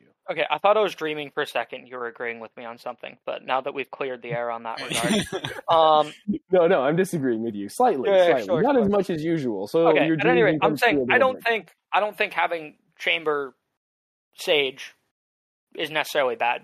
I don't think having like Killjoy Sage or like Killjoy Chamber or I agree with you there. Cypher. I don't like that character. Your but, dream like, comes true. throw a this Cypher case- in there. case. Um, I I don't think it's a huge deal. Like I don't think it's a huge throw to have two Sentinel characters. Sure, sure. I agree with you there. Might be a bit of a throw to have two smokes. I don't really know. Depends Well, on the map. There's some pro split. teams running it. Yeah. Yeah. Oh yeah, I guess a Viper is one of them. Yeah, Viper Astra is a, is a comp run on a couple Yeah. different maps in the pro play recently. All right. I think in general we we need to have something to incentivize controllers. Yeah, I I obviously being the one who's leading the discussion here and choosing topics, I 100% agree with Chase here. Yeah, can I say I- one last thing on that actually? Mhm. I think that Viper is in a really good place because I've actually seen her go from rarely picked to very often picked on the maps which in which she is good at my elo. And I'm not talking about just me playing Viper, but I see Viper picked a healthy amount of time because she is pretty fun to play with all her different options she has for controlling a site. And also she's hot, which helps as well. Uh, whether No, or not we're gonna that changes, disagree on that one. whether but- or not that changes with her mask on or off is up for dispute. You know, Alex, who's been on this podcast before, thinks when she takes off the mask, when you select her, it ruins her attractiveness. Oh, I Personally, that was my myself, opinion. Well, okay, I guess you If that was also Personally- Alex's opinion, I very much agree with that statement. but- Personally, I disagree. You know, she's got very sharp features, but that's not a negative for me. Anyway, uh, y- y- the, the the point is that I think Viper's in a really healthy spot. Astra obviously is a is a can of worms I won't get into, but she's good at the pro meta. Not going to see play unless they really change up her kit uh, at our level. But I think Brim and Omen, you know, Brim's held back by his stim beacon, and Omen is held back by his ult and his teleport being very situationally useful. Sorry, situationally useful. And that's a thing where I think if you change around those elements of Brim and Omen, I think you could see their pick rate shoot up a good bit at our levels. And I think that's the place to start before we do anything too drastic with Elo. I just wanted to say that before we close this out. All right. Um, I'm gonna call for an intermission here, so I gotta go take a piss. I'm good with But that. as uh, well. when we reconvene, we're gonna be talking about uh about neon and some of the Oh, other baby. changes that recently just happened. I'm really excited. So there's a new character out. Um, I know, I know. Hunter and I had PBE access. Chase, I know you have not. I applied. Uh, okay, but um, so I Got guess the real question here is: Have any of you guys Unfortunate. played Neon in a game that is not replication? I've not played Neon at all. Even Okay. in like replication is not even in the game right now, right? It was Snowball Fight. Uh, it's replication was in rec- re- eh, English. Replication was in the PBE because the last PBE when Chamber came out had a huge problem where obviously everybody's trying to insta lock Chamber, and then people would Right. just dodge if they didn't get Chamber. Um, so they put in a replication mode so everybody could just pick Neon and play Neon. Well, so no, I have not played Neon because I was not in the PBE. Yeah, I, I was wondering if it's you had borrowed. currently escalation. Yeah, I was wondering if you'd borrowed one of our accounts. Um, Hey, Chase, were you the mysterious person who changed my gun model, my gun holding settings to left hand for some reason? No, that was not me. I, I didn't think it was, but Okay. it's, I was very spooked when I logged into my main, like not even PBE, just my normal main, and for some reason my sensitivity and like gun holding were switched. I don't. I think it was just a bug, but it was very spooky. That's weird. But anyway, to answer your question, Cass, I only played Neon in replication, the PBE. That being said, I have played at least one comp game against uh, Neon in this new act. Not with a Neon on my team, but against Neon. Okay. Yeah, I've I've had a few games with a neon on my team and with a neon on on the opposite team. mhm. Um, and I'd I'd say that what you stated earlier with the neon being dog shit every time you've seen them, I have not seen that entirely. I have seen a lot of people be like, "How do I use my abilities?" and everybody else on our team literally has to tell them like, "This is what your ult does." Like, why the fuck did you lock this character instantly That's if you great. don't know how to play it? We're in comp right now.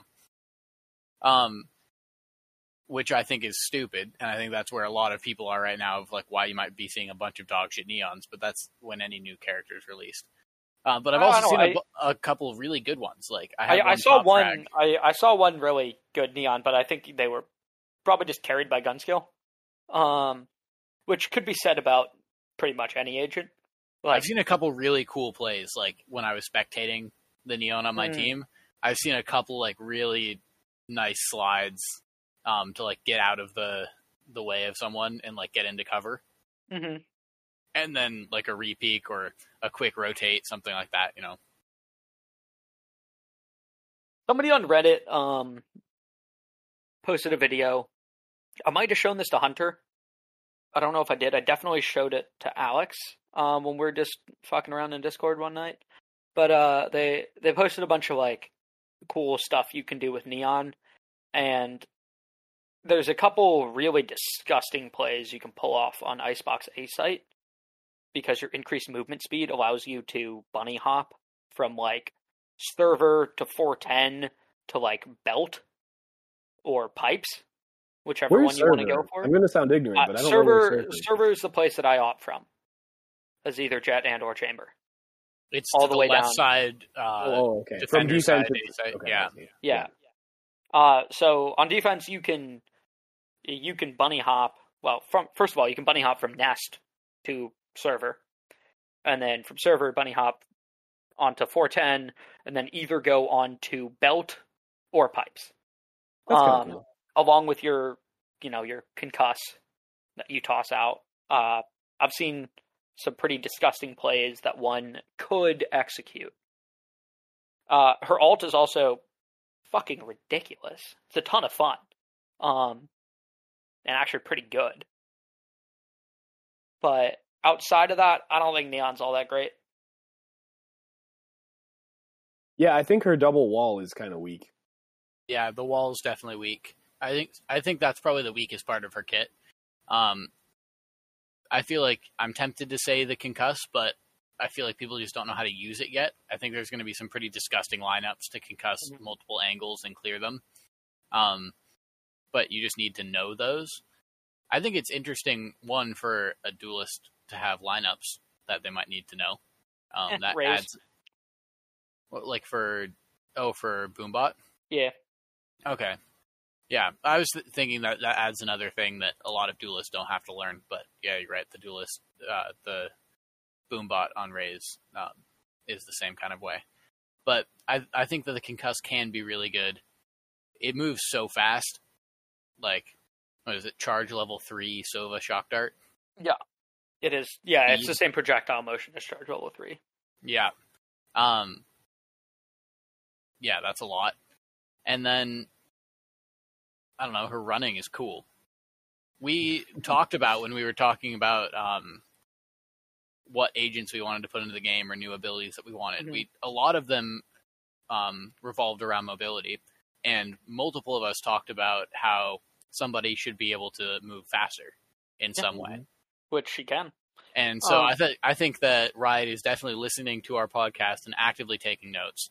And I, I think agree. that I've heard from the grapevine that Kyle will be introduced in 4.02. Oh, So- let's go. Yeah, it, it's going to be just you know a sneaky launch of another agent, but the Cumsock is coming, and uh, be prepared. Oh boy, that's some. You know, I, I'm not sure if I'm ready for the Cumsock to be coming actively. Um, I don't know. I actually kind of like Neon's Wall for isolating gunfights. Um, it's like, hey, I'm taking a duel with this guy. The rest of you guys don't get don't get to join in, uh, which is kind of interesting. Um, like I've used it for pushing out into mid on ascent on the game that I played. Uh, you just kind of throw that wall up towards tree, and it's like, hey, I'm not going to get shot from arches. I'm taking a duel with this person tree right now. Yeah, You but there's can- so many abilities that can also do that, like a smoke. Yeah. Yeah. Right? So I, I feel like it, it's kind of weak because sure it can take space. Um, if you're like trying to entry site, you put that wall up, your entire team can funnel through there, or a couple members. But the problem is that it's almost impossible to peek out of that because then you're basically smoked off from the rest of site, and you don't have a lot of sight line on where other people on site might be playing. So Mhm. you're you could get into the middle of site and then just be completely surrounded. So Yeah, but uh, other people outside of Neon can peek on either side of the wall. depending I- on the entrance, sometimes entrances are too small to do that. Yeah, I, I think the best case I've seen for um, Neon's Wall is from uh, a lobby split to screens. Her wall travels all the way to screens. Neon can go to screens, basically for free if she wants. And there's enough room on either side for people to go towards site or go to hell.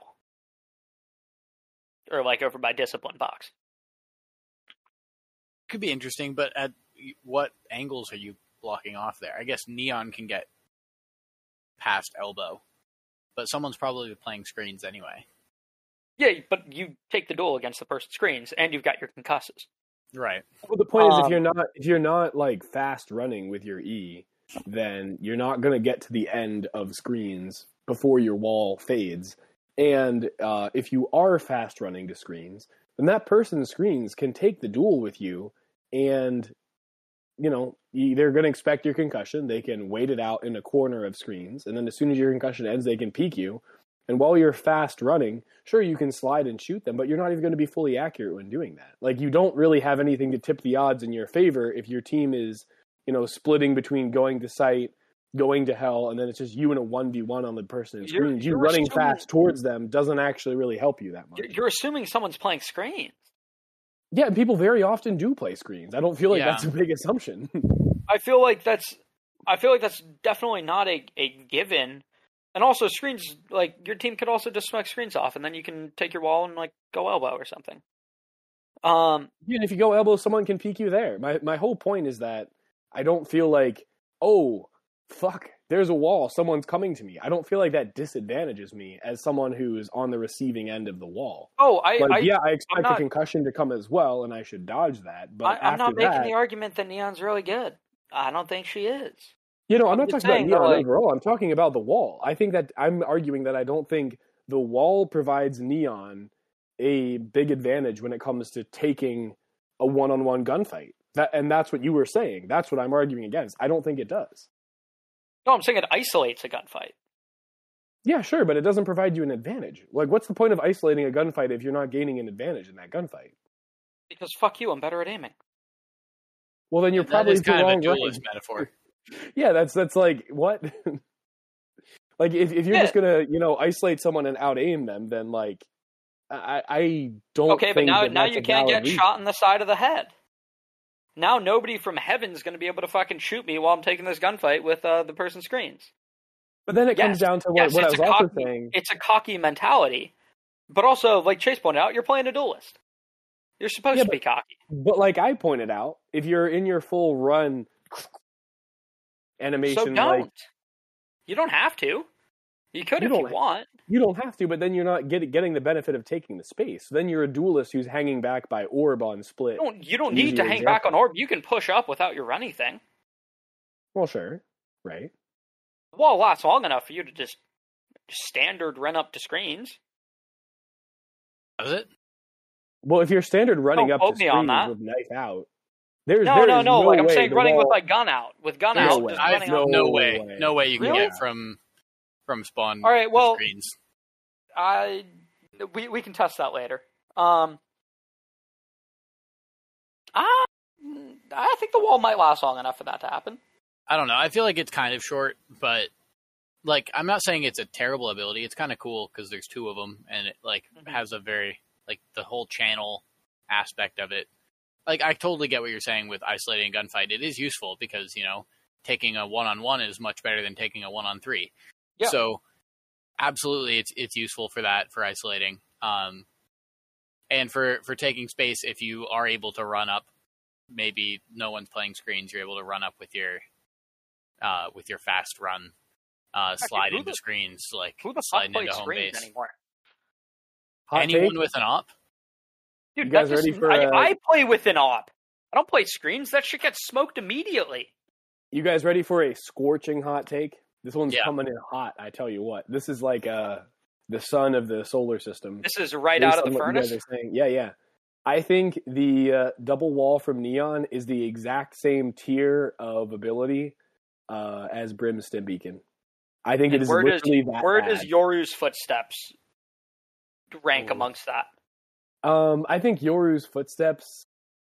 It, it's tough to say. The reason why I equate it with Brim's Stim Beacon is because Brim's Sti- Stim Beacon can actually be really useful in some cases, but the problem is it doesn't convi- it doesn't provide consistent benefit. It also Whereas- can fuck your team over. Exactly. Right. Right. And I, I argue that Neon's double wall could do the exact same thing. Yeah, probably. It I think it's an apt. I think it's an apt comparison. Thanks. Well, thanks. I think Neon's Wall probably has more utility than Brim's Stim Beacon. Whereas If I Yoru's had, sorry, go ahead. Go ahead. okay, I'm saying if I had Neon's Wall I'd probably use it in a round for something. Whereas Brim Stim Beacon, if I have one, I'm probably not using it for jack shit. Yeah, I'd say it's a tier above because you could think of it as a long Phoenix wall too, right? So you could just not use the middle of it. Just put it off to the side a little bit so that it goes up and you actually just go on on like the far side. Also, I'm thinking of it kind of similar to like how like Jett smokes can be used in sometimes like, oh, I'm stuck in this corner. I'm gonna smoke off the angle and get out of here. Neon mm-hmm. can throw her wall up and be like, okay, I'm out. Like you, you get trapped in a cubby somewhere, and like they know you're there, and they're just holding you down with gunfire. It's like I need to get out. You can toss her wall and get out. No, with Brim Stim Beacon, one's able to peek either at the top or the bottom of it. Whereas if you compare that to like a Phoenix wall, where you could curve it so it actually blocks off the path you want to go. No, I'm saying you would like like what you're assuming in that scenario Cass is that people can only see like at the horizontal part of the wall, in which case, yeah, it is useful, yeah. like the brimstone Beacon, situationally useful. But if you're in like a 3v1, for example, and you want to retrieve the spike, like it's not going to help you that much because someone can peek it from the top or the bottom of the wall, and there you are. Well, you're at the, the you're spike. at the bottom. Uh, uh, by top and bottom, I'm assuming you mean when you toss that corridor up, you're currently standing at the bottom, and the top would be the yeah, other right. side in the exactly. middle. Exactly. Yeah, okay, sure, but like, like uh, the example I was thinking of, uh, because this chamber I sometimes get stuck there because that's where I place one of my TP anchors, is um, Cubby on B site bind next to the tube thing, right? Like you yep, can toss yep. your wall across in the general direction of tube or like back site somewhere and get yourself out of that cubby. Yeah, and that's then and that's all fun and games until someone pushes through someone right when you throw your wall. They're pushing site and they push through. You know, both they either take that fight in the middle with you after taking minimal damage from the wall, or they push through both parts of the wall and they're now behind you and you have no vision. You don't you don't have to be in the middle of your wall. You can throw your wall up and be on one like either the left or the right side of it. Well, yeah, sure, that's what I was saying. Then it gives you three separate like a long phoenix wall. Yeah, but the point is that then gives the the attackers three separate angles to peek. First, they go up; to, they're right at the wall when you throw it up in this scenario.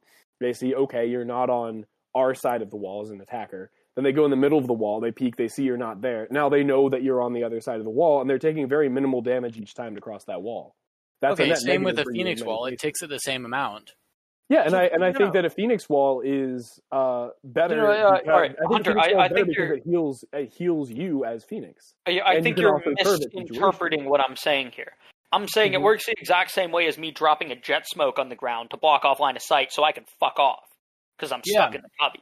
Yeah, pretty much the same as the exact same thing. Yeah. It's just is I throw it up and I'm like, okay, cool, I'm out of here.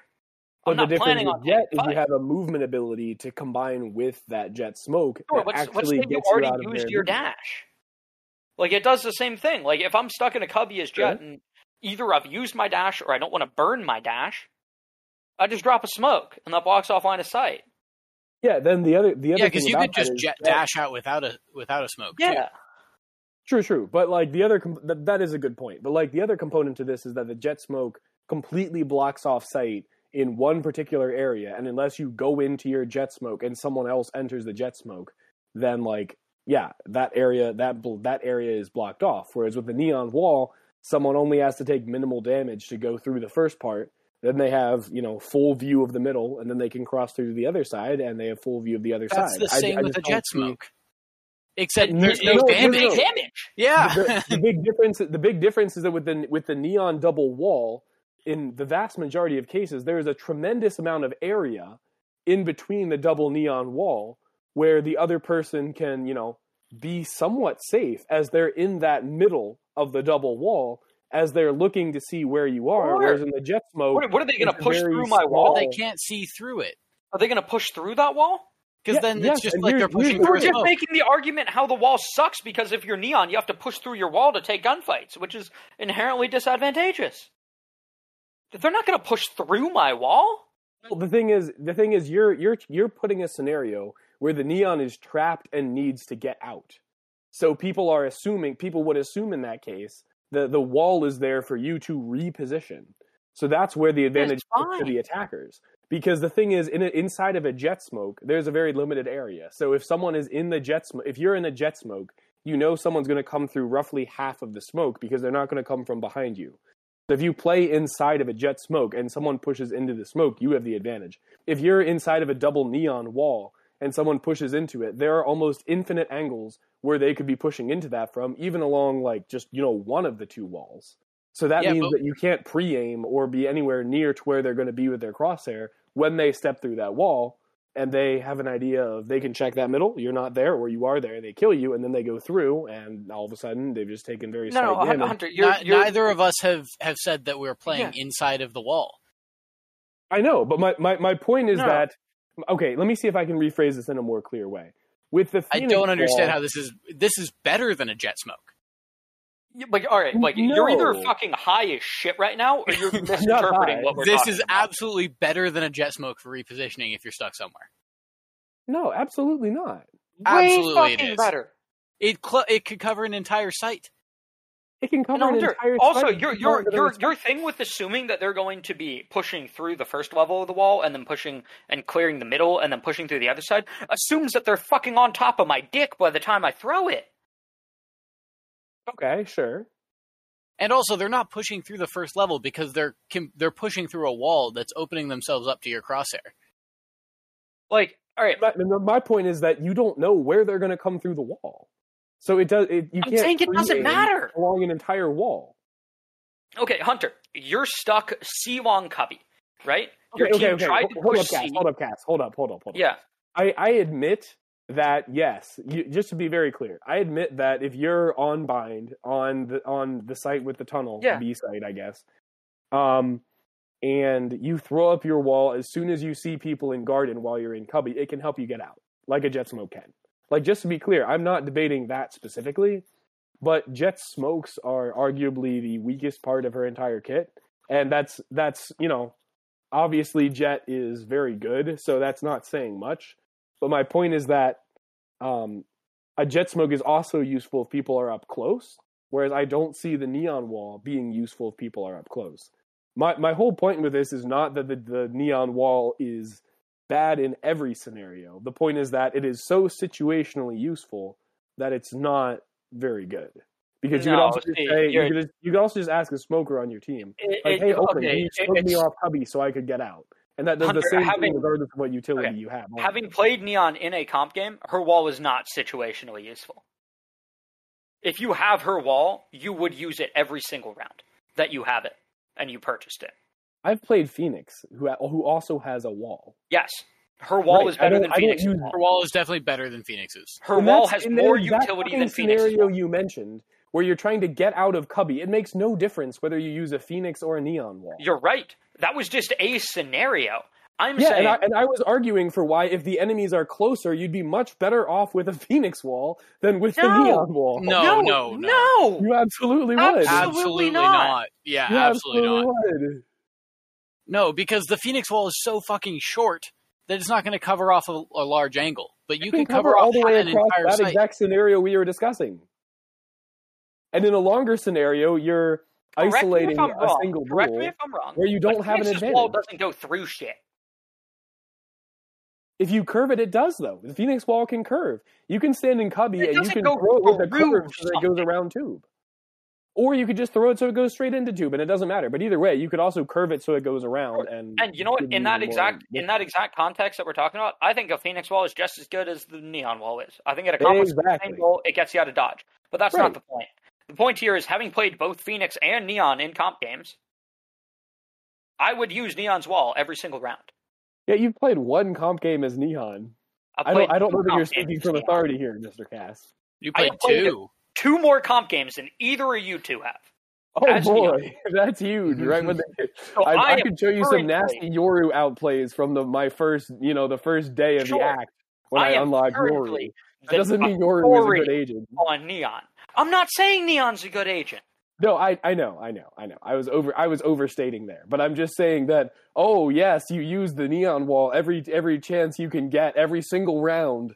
Yeah, from your two comp games of experience after she dropped and people don't know how to counter it. I don't think that's a I oh, don't no, think no, you're people speaking know how to counter it. makes a lot of sense. What? Fuck, I was dog shit as Neon. No, no, people know how to counter it. Yeah. My, my, okay, talking about Right, like right. how Neon actually performs and getting away from her exact like utility stuff here. Anything you want to do as Neon, I think, at least currently, is super fucking telegraphed.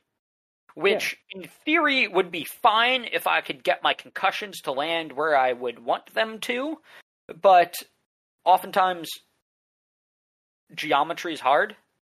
I don't play Sova. I'm not used to like okay, 30 degrees, angle of infraction equals angle of refraction, trying to figure out where my shit's gonna go. Well, you play Um, pool, so it should be the same thing, right? Yeah, yeah, but like I don't do it in game. Um, and also pool rails don't quite work like that. But um, I can't put spin on my on my thing when I send it out. I can't Yeah, put like okay. a left English on it. Now, if I could put like a left English on it, that'd be primo. Um, okay. At any rate, I have had so many times where I'm trying to push up, and I'm like, oh, I'm gonna concuss this. I'm gonna throw my wall up. I'm gonna slide in. I'm gonna take the gunfight on the concussed person, and the person's just hanging out outside my concuss area, and I slide in all gung ho. Uh, they just look at me and fucking one tap me. Yeah. Yeah. It's like it, be- it, it's so telegraphed. Everything that you're gonna do, you throw your wall up, it's telegraphed. You concuss something that you want to peek, it's telegraphed. Um, and if you don't, if you hit the concuss, it's totally fine if it's telegraphed because you hit your concuss. Um, but a lot of the times, and now maybe this is just because I haven't played a ton of Neon. I don't know the exact lineups. Um, but oftentimes somebody's just standing outside my concuss or is sitting in spawn like a weenie, just waiting for me to push up. Um, and then they know exactly where I'm coming from. Well, I think that you're you're concussed. You're just using it wrong. You shouldn't be concussing and then sliding through it to try to get that kill into an open area, right? You should be using that concuss to clear out either a small cubby where your concuss is going to fill the entire thing, and then you can peek that cubby um, and clear that, or you're using it to push somebody off an angle where you are concussing the open part of the angle, which makes them back up and then you are able to access a different part of site without that sight line being an issue. Ah, that's some breach shit right there. yeah, that is how concusses should be used because like that like that's what's going to be useful with it. You can't concuss and then slide past it because they could have backed up just as you're saying. No, no, no, no. I'm saying the can like the concuss. All right, basically what I'm talking about is like, uh, I think both games ended up playing on fracture, but like on the defensive half, I was trying to push up and take take aggressive fights. Um, and so like B main, for example, right? Like I'd throw my concuss right where the wall would be on B main. Yeah. And you know how you get like the bounce? So like Mhm. I get a good amount of area right in that area. Um, and then I'm pushing up, and like I can throw my wall up if I want, or just outright take the gunfight. But the problem is, what would happen a lot is somebody on their team would just literally be sitting in spawn and just waiting for that. And my concuss doesn't go to spawn. I'm concussing the entrance to B main. Yeah, you're doing the wrong thing with your concuss. What your concuss does there, if you're going to throw it in that exact same situation, what it should do is just slow down their push by half a second Yeah, while they wait for your concuss to be done. Well, then don't use your concuss to, to do that. Your concuss is supposed to force people off of angles, not to blind them like a flash. Play a duelist See- with a flash. Chase is exactly is pointing out exactly what I wanted to get to in this discussion, which is that Neon is the first duelist to have a concussion ability and the third duelist to not have a flash of any sort. So that means she has to compete with Jett and Raze rather than Yoru, Phoenix, or Reyna uh, in Mhm. terms of what she can do. And that's why there's this dissonance between Cass thinking like a duelist and Chase thinking like an initiator because, you know, initiators and Astra, if you want to throw in a controller, but to a lesser extent use concussions, and duelists traditionally and some initiators use flashes. What do you guys think about that? Well, uh, she was originally meant to be an initiator, Um, someone dug into the code of the game and figured out the same way Skye scouts out like flashed or what does she say when she flashes someone? Blinded. Blinded. Yeah. Okay, that. She used to have a voice line for like concussed them. The exact same way Skye's flashes work when you blind Hmm. somebody. And then they took that out. Um, so the current running theory is she was meant to be an initiator and then she was made into a duelist instead. Cass, they do say they're. She does say they're concussed when she sees an enemy and then the Skye dog pops on them. Yeah, okay. She does that currently. Yeah. Okay. No, no, that's Skye. That yeah, Skye does that, right? Yeah, I'm saying oh, you're Neon. saying Neon does that. Yeah, Neon does that as well. Neon was Yeah. originally, according to some data miner, has uh, had code that would tell you if you concuss somebody, which she obviously no longer has. Yeah, I mean that was that would line up with the leaks that originally came out that everybody said the next agent will be an initiator, and then Huh. ended up being a duelist. Um, but then I feel like they made her into a duelist because they wanted to somewhat tamp down on the Jett meta, which I don't believe this is actually doing. No, not I at all. agree. You play Jett because Jett has a get out of jail free card, Yeah, which like Neon and is not. one of two agents in the game that can reliably op. Yeah, or you know, a get into jail uh, into jail free card with the her ability to smoke and dash onto sites. Yeah. However, I have seen, and this is specifically a low elo strat. Um, I've seen a neon in a cubby where they were fucked. Right, they were trapped in the cubby. You know, they don't have their wall or whatever to get out of there to do anything with it. And so every there were like multiple people holding the angle on this cubby. And what this neon did was pop her go fast ability and just run out. And it worked. A- Dude, uh, a neon running horizontally across your screen is hard as fuck to hit.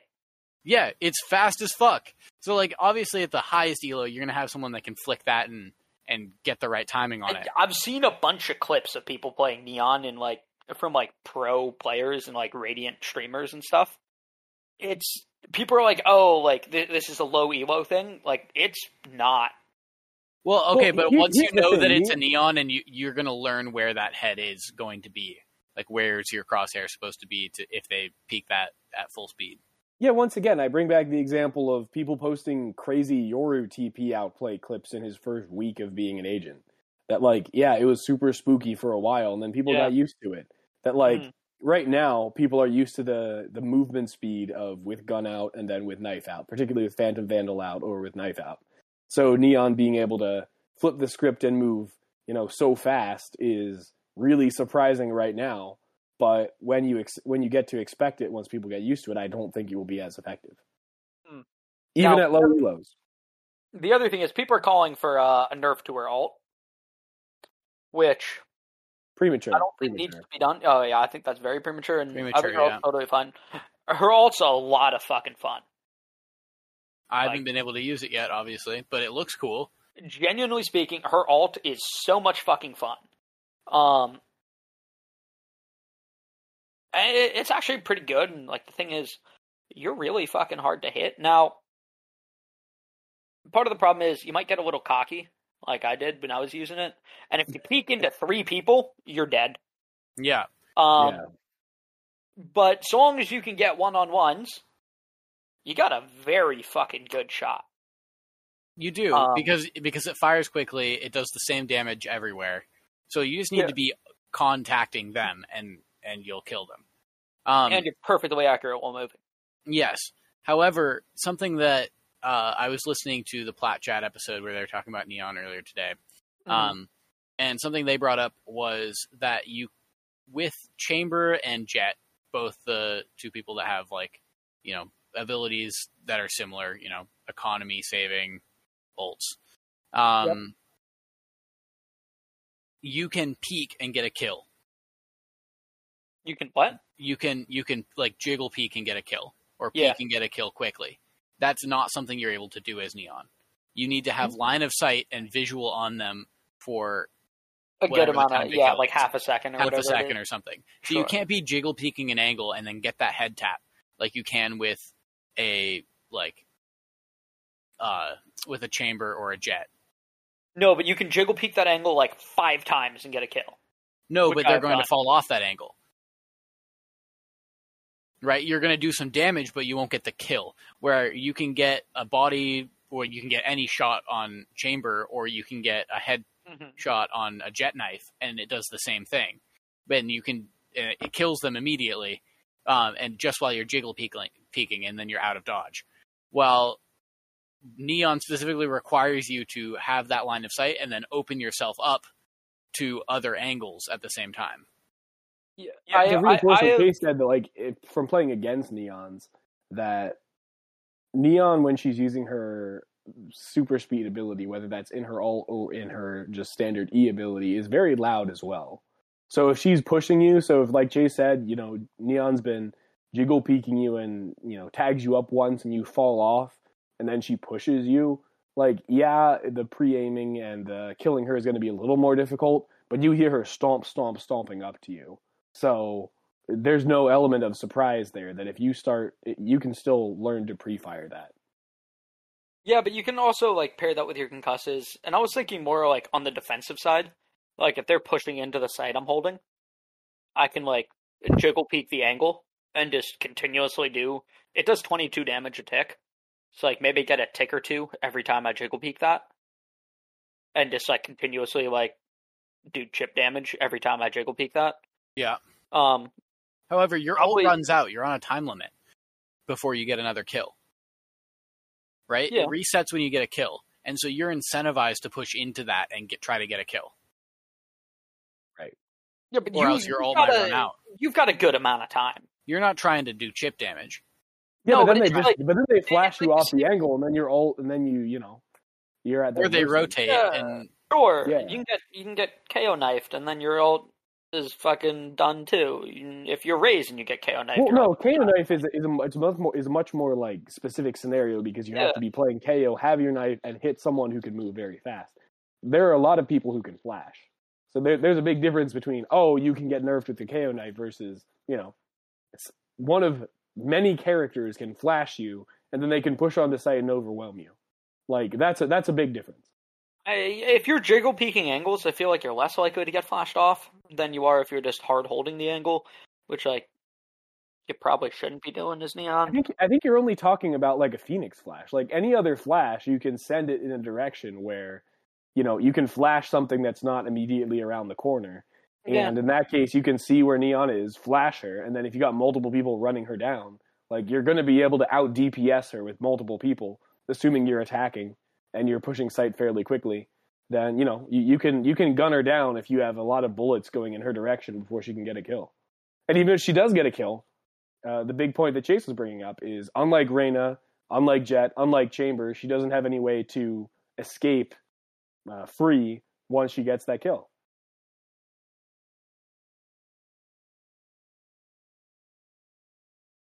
Yeah, I mean, I'm I'm not trying to make the argument she's a good character.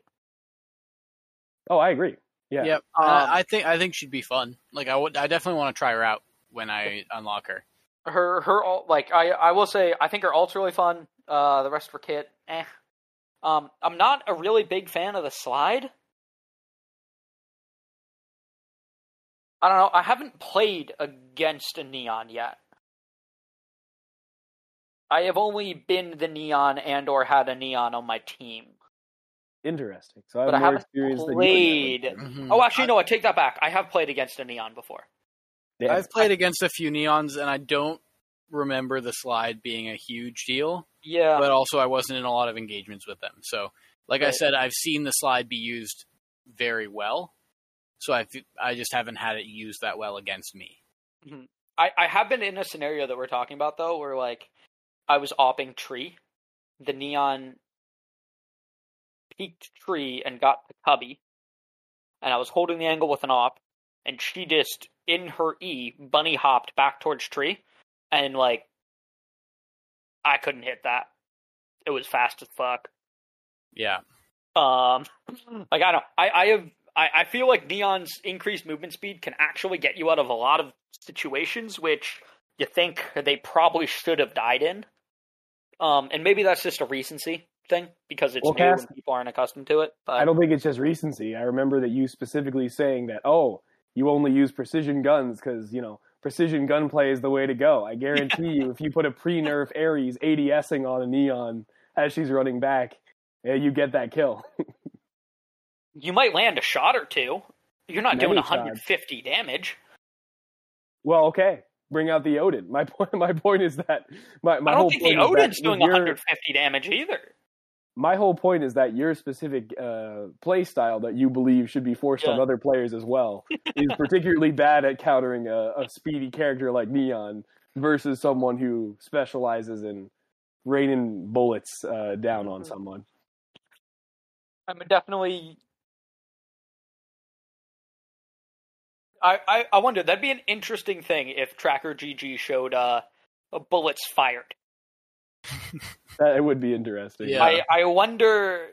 I'd assume I probably have the fewest number of bullets fired because I often play with an op.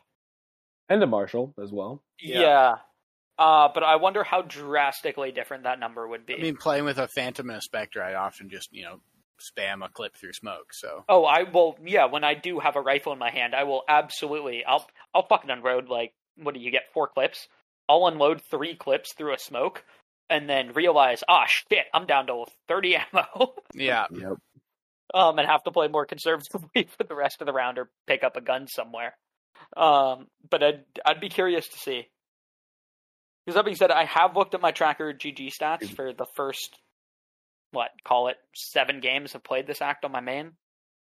Um, my headshot numbers are pretty good on Glad to hear it. non-operator, like way higher than I think they will be once uh, you know, sample size goes up. yeah. Um, but I'm currently sitting at a 30% headshot rate on both the Phantom and the Vandal, Oh baby. which, which I think is deceptive, or which I think is uh is just high and has not had time for um, you know, sample size to kick in yet for. hmm Um, but okay, so there there are a couple gun balance changes we need to talk about. Obviously, we've really covered the Ares. Uh, assuming nobody has any closing thoughts on Neon here. No, I say if we've got another topic uh, that is it necessary to talk about today? Oh, I mean, we're just kind of going over the rest of the gun balance patches, besides the Ares which we already covered. Yeah, let's Yeah, breeze through look it. okay. I was gonna say Um, yeah. Okay, go ahead. I, I was also going to mention that there's a disappointing lack of other character balance that came out with this patch. Yeah, definitely. There's a lot of shit that's been promised that is not in the game yet. Yeah. Like where the fuck is the Yoru buff, and where are the controller changes, Mhm. and where Oh, is I the kinda Jett forgot nerf? about.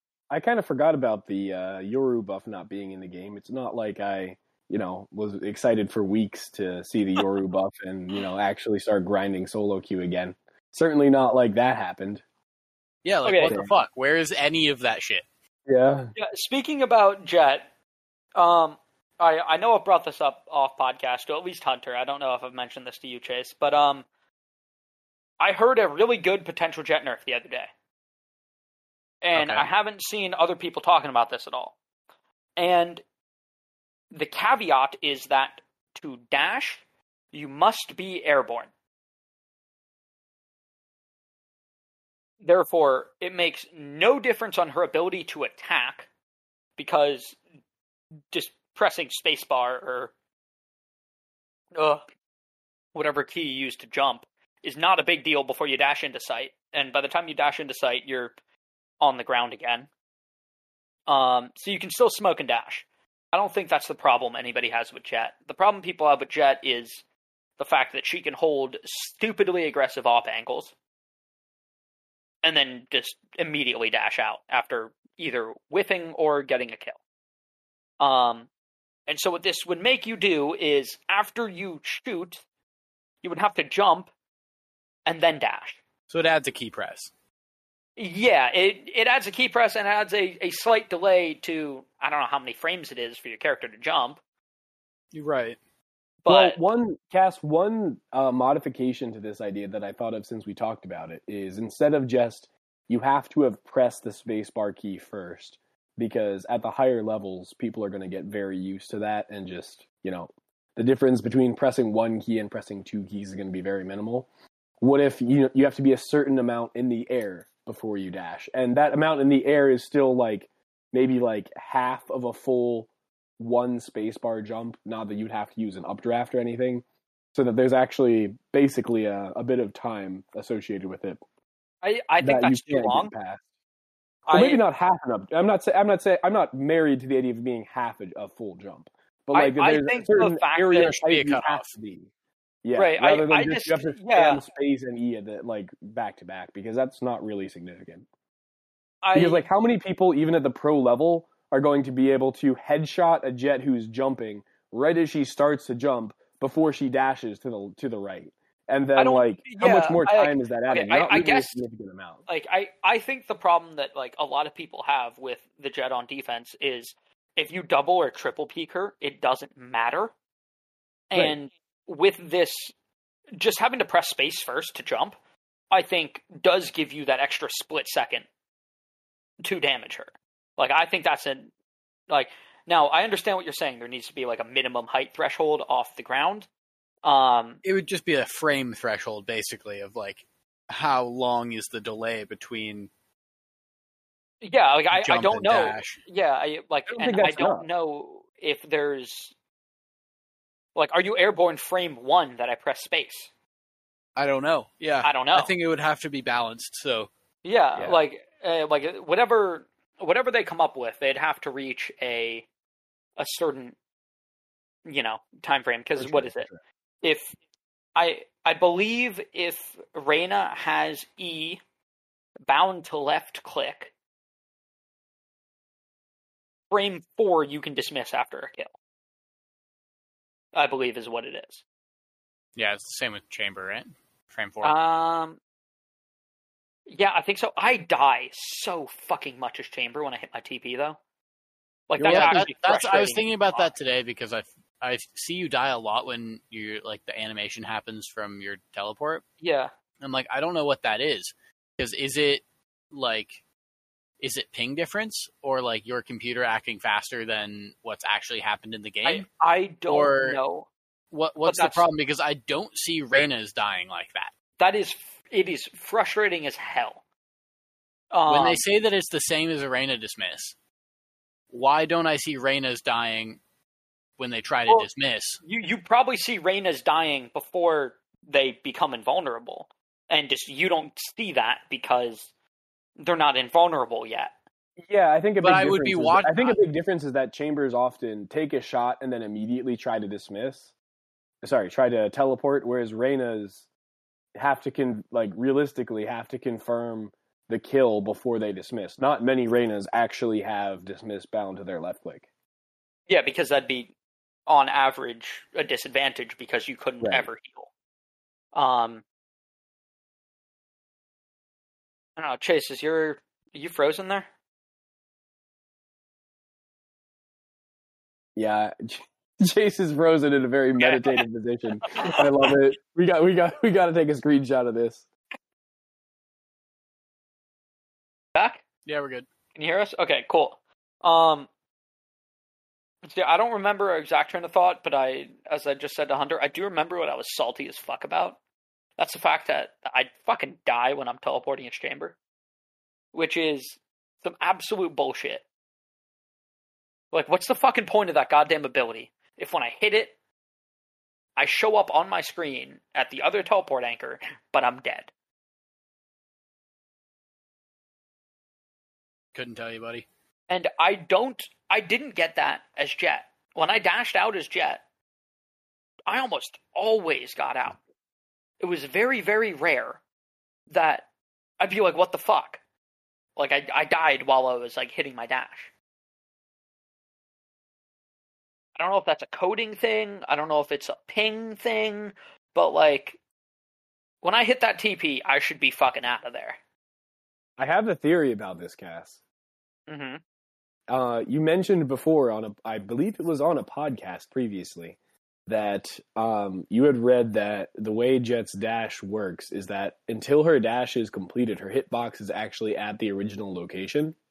hmm And so that so the thing is visually, if I see a Jett dash away, the minute she starts to move in her dash and I recognize she's dashing, I don't think to shoot at the spot where she originated from. And even if I did, I don't have a clear bead on where that is. So if I were to shoot that, maybe I would get a kill sometimes if, you know, the ping worked out in that certain way. If I hit like Mm. if I timed it precisely right. Whereas with Chamber, when he's teleporting from a static location, it's easy to keep shooting where he is, even after, you know, he's starting to teleport. And there, maybe if there's a couple frames where he actually is vulnerable, you get the kill. That's my theory. I don't know if that's correct or not, but that's what I came up Yeah. with just now. Uh, I like I I know we talked about this on a previous podcast, but like one of the first clips I ever clipped of me doing something in Valorant was shooting a Jett mid dash. Um, So, maybe your previous theory is wrong. It's possible. maybe that maybe that got changed at some point. Maybe that wasn't originally the case, and now her hitbox is where she originated from. I don't know. I haven't don't know, heard they- of that. Yeah. Yeah. like this is just something I read in like an offhand comment on Reddit somewhere. I I have nothing to back that up or confirm whether or not that is the case or anything of the sort. Yeah, what's what's happening client side also can be very different than what's happening server side. So it's also theoretically possible. I'd have to see the clip to know, but that in your clip that you clipped, you were inaccurate while moving, and you act your bullet actually went to where Jett originated from her dash. But the client showed that as you directly hitting Jett in the middle of her dash, and it was just a really cool coincidence. That's possible. Um, I don't. Yeah. I I do have the clip saved on a hard drive somewhere, so I could go back and find it. Is it Um, the same hard drive as your secret cache of bitcoins and you don't know where it is? No, no, no. That's a different hard drive. Or that's that's a fucking USB stick somewhere. Um, one day, one day you'll find that Jett clip. yeah. And the bitcoins. hopefully. Okay, but uh, what what we're actually talking about here was um, yeah, I think we said all that really needs to be said about the lack of agent changes, which is just kind of upsetting. Yeah, I mean, Um, in in regards to to gun changes, I think that we could say what we were talking about with the Ares is that it's kind of just too early to tell with a lot of these things. Yeah, I don't know if I've. I think I bought a Spectre once since yeah, the you new buy update. sheriffs and marshals a lot. I don't feel like that's huge for you to not buy a Spectre very much. Yeah, like I can't say I've noticed anything different about the Spectre, but Yeah, I mean, there's a couple times where I've been in a long range fight, and I feel like I should have gotten the kill because I'm thinking of the old Spectre, and then I like see the damage that I've actually done, and it is not what it should be. well, they didn't change the I damage. will. I will admit. right? I'm also no. They did not. They did not. I also admit that you know, as a you know, as an avid Spectre user myself, I've been very disappointed by the Spectre change. Mm-hmm. Like I can, I can hardly ever get a kill with a Spectre now, and that's a huge difference from all the kills I used to be racking up with it. Have you have you bought a Spectre at any point in the last act? To be honest, Like, if I go to your I tracker I GG, count- is it going to read can- zero Spectre kills? I, I think I can count on one hand the number of times I have ever, like since I started playing the game, purchased a Spectre in competitive. Like Wow. I have very occasionally like had a frenzy or a sheriff and picked up a Spectre and used it to get kills. So on Tracker GG, you might see a couple Spectre kills from Is it, uh, picked it up Hondacy? and used it. Yeah, yeah. You can look it up right now if you'd like, but like the number of Spectre kills I have is incredibly low. Okay, let's, oh yeah, let, let- let's look this up. Um, weapons, all acts, twenty-one. Twenty-one Oh my God, Spectre kills. 21 Spectre kills total. How many times I've been killed by a Spectre? That that'll give you some context, given how much. Eight you hundred said. twenty-four. Exactly. That that shows how much. Holy uh, shit! Yeah, that should, that's a good. That's good for the viewers to know how much uh, You You know. use that number you. you use the Phantom way more than the Vandal. Absolutely, yeah. Yeah, I've been I've been trying to learn the Vandal, but I still vastly prefer the Phantom. You have three thousand five hundred Phantom kills hmm to six hundred and fifty Vandal kills. Yeah, Shit. yeah. Yeah, that's a lot. That's It's a big I, difference. I'm surprised that it's that drastically different, just given the number of rounds that you win and you pick up a gun off the ground. And That's nine out of ten times that gun's going to be a vandal. Nine out of ten, I, I think you're on crack, Cass. I- I, I don't feel like in North America, Eight out of especially 10? on East Coast servers, people buy Vandals at a significant rate over Phantoms.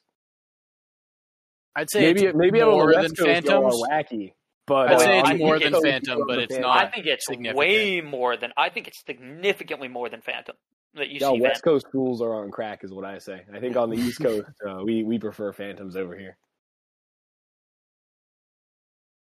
Okay, so the rest of the, the gun changes, I think that we can Yeah. leave to next episode to talk about. yeah, we about. have a little more, See a little more how uh, they, uh, water under the develop. bridge. Yeah. Yeah. I mean, just what what else was changed? They changed Bulldog and Guardian.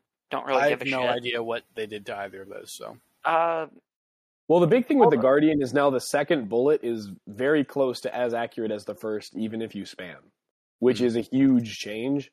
Uh, because for myself, you know, if I peek an angle with the Guardian and someone's not exactly where they ex- where I expect they will be, I tend to pre-fire the first shot, and then my second shot is much more accurate. So I think the Guardian change is significant. Uh, the Bulldog change, we'll see. Uh, I, I have thoughts on it, but I'll save it till next episode. alrighty. Well, I guess that wraps us up here. yeah, Um, make sure to uh, check out that subreddit. Is it r slash drunk valorant podcast? Exactly, that's it. And then our Discord from there- there as well. Yeah, Yep. join the Discord. Please, we'll see you there. All right, Absolutely.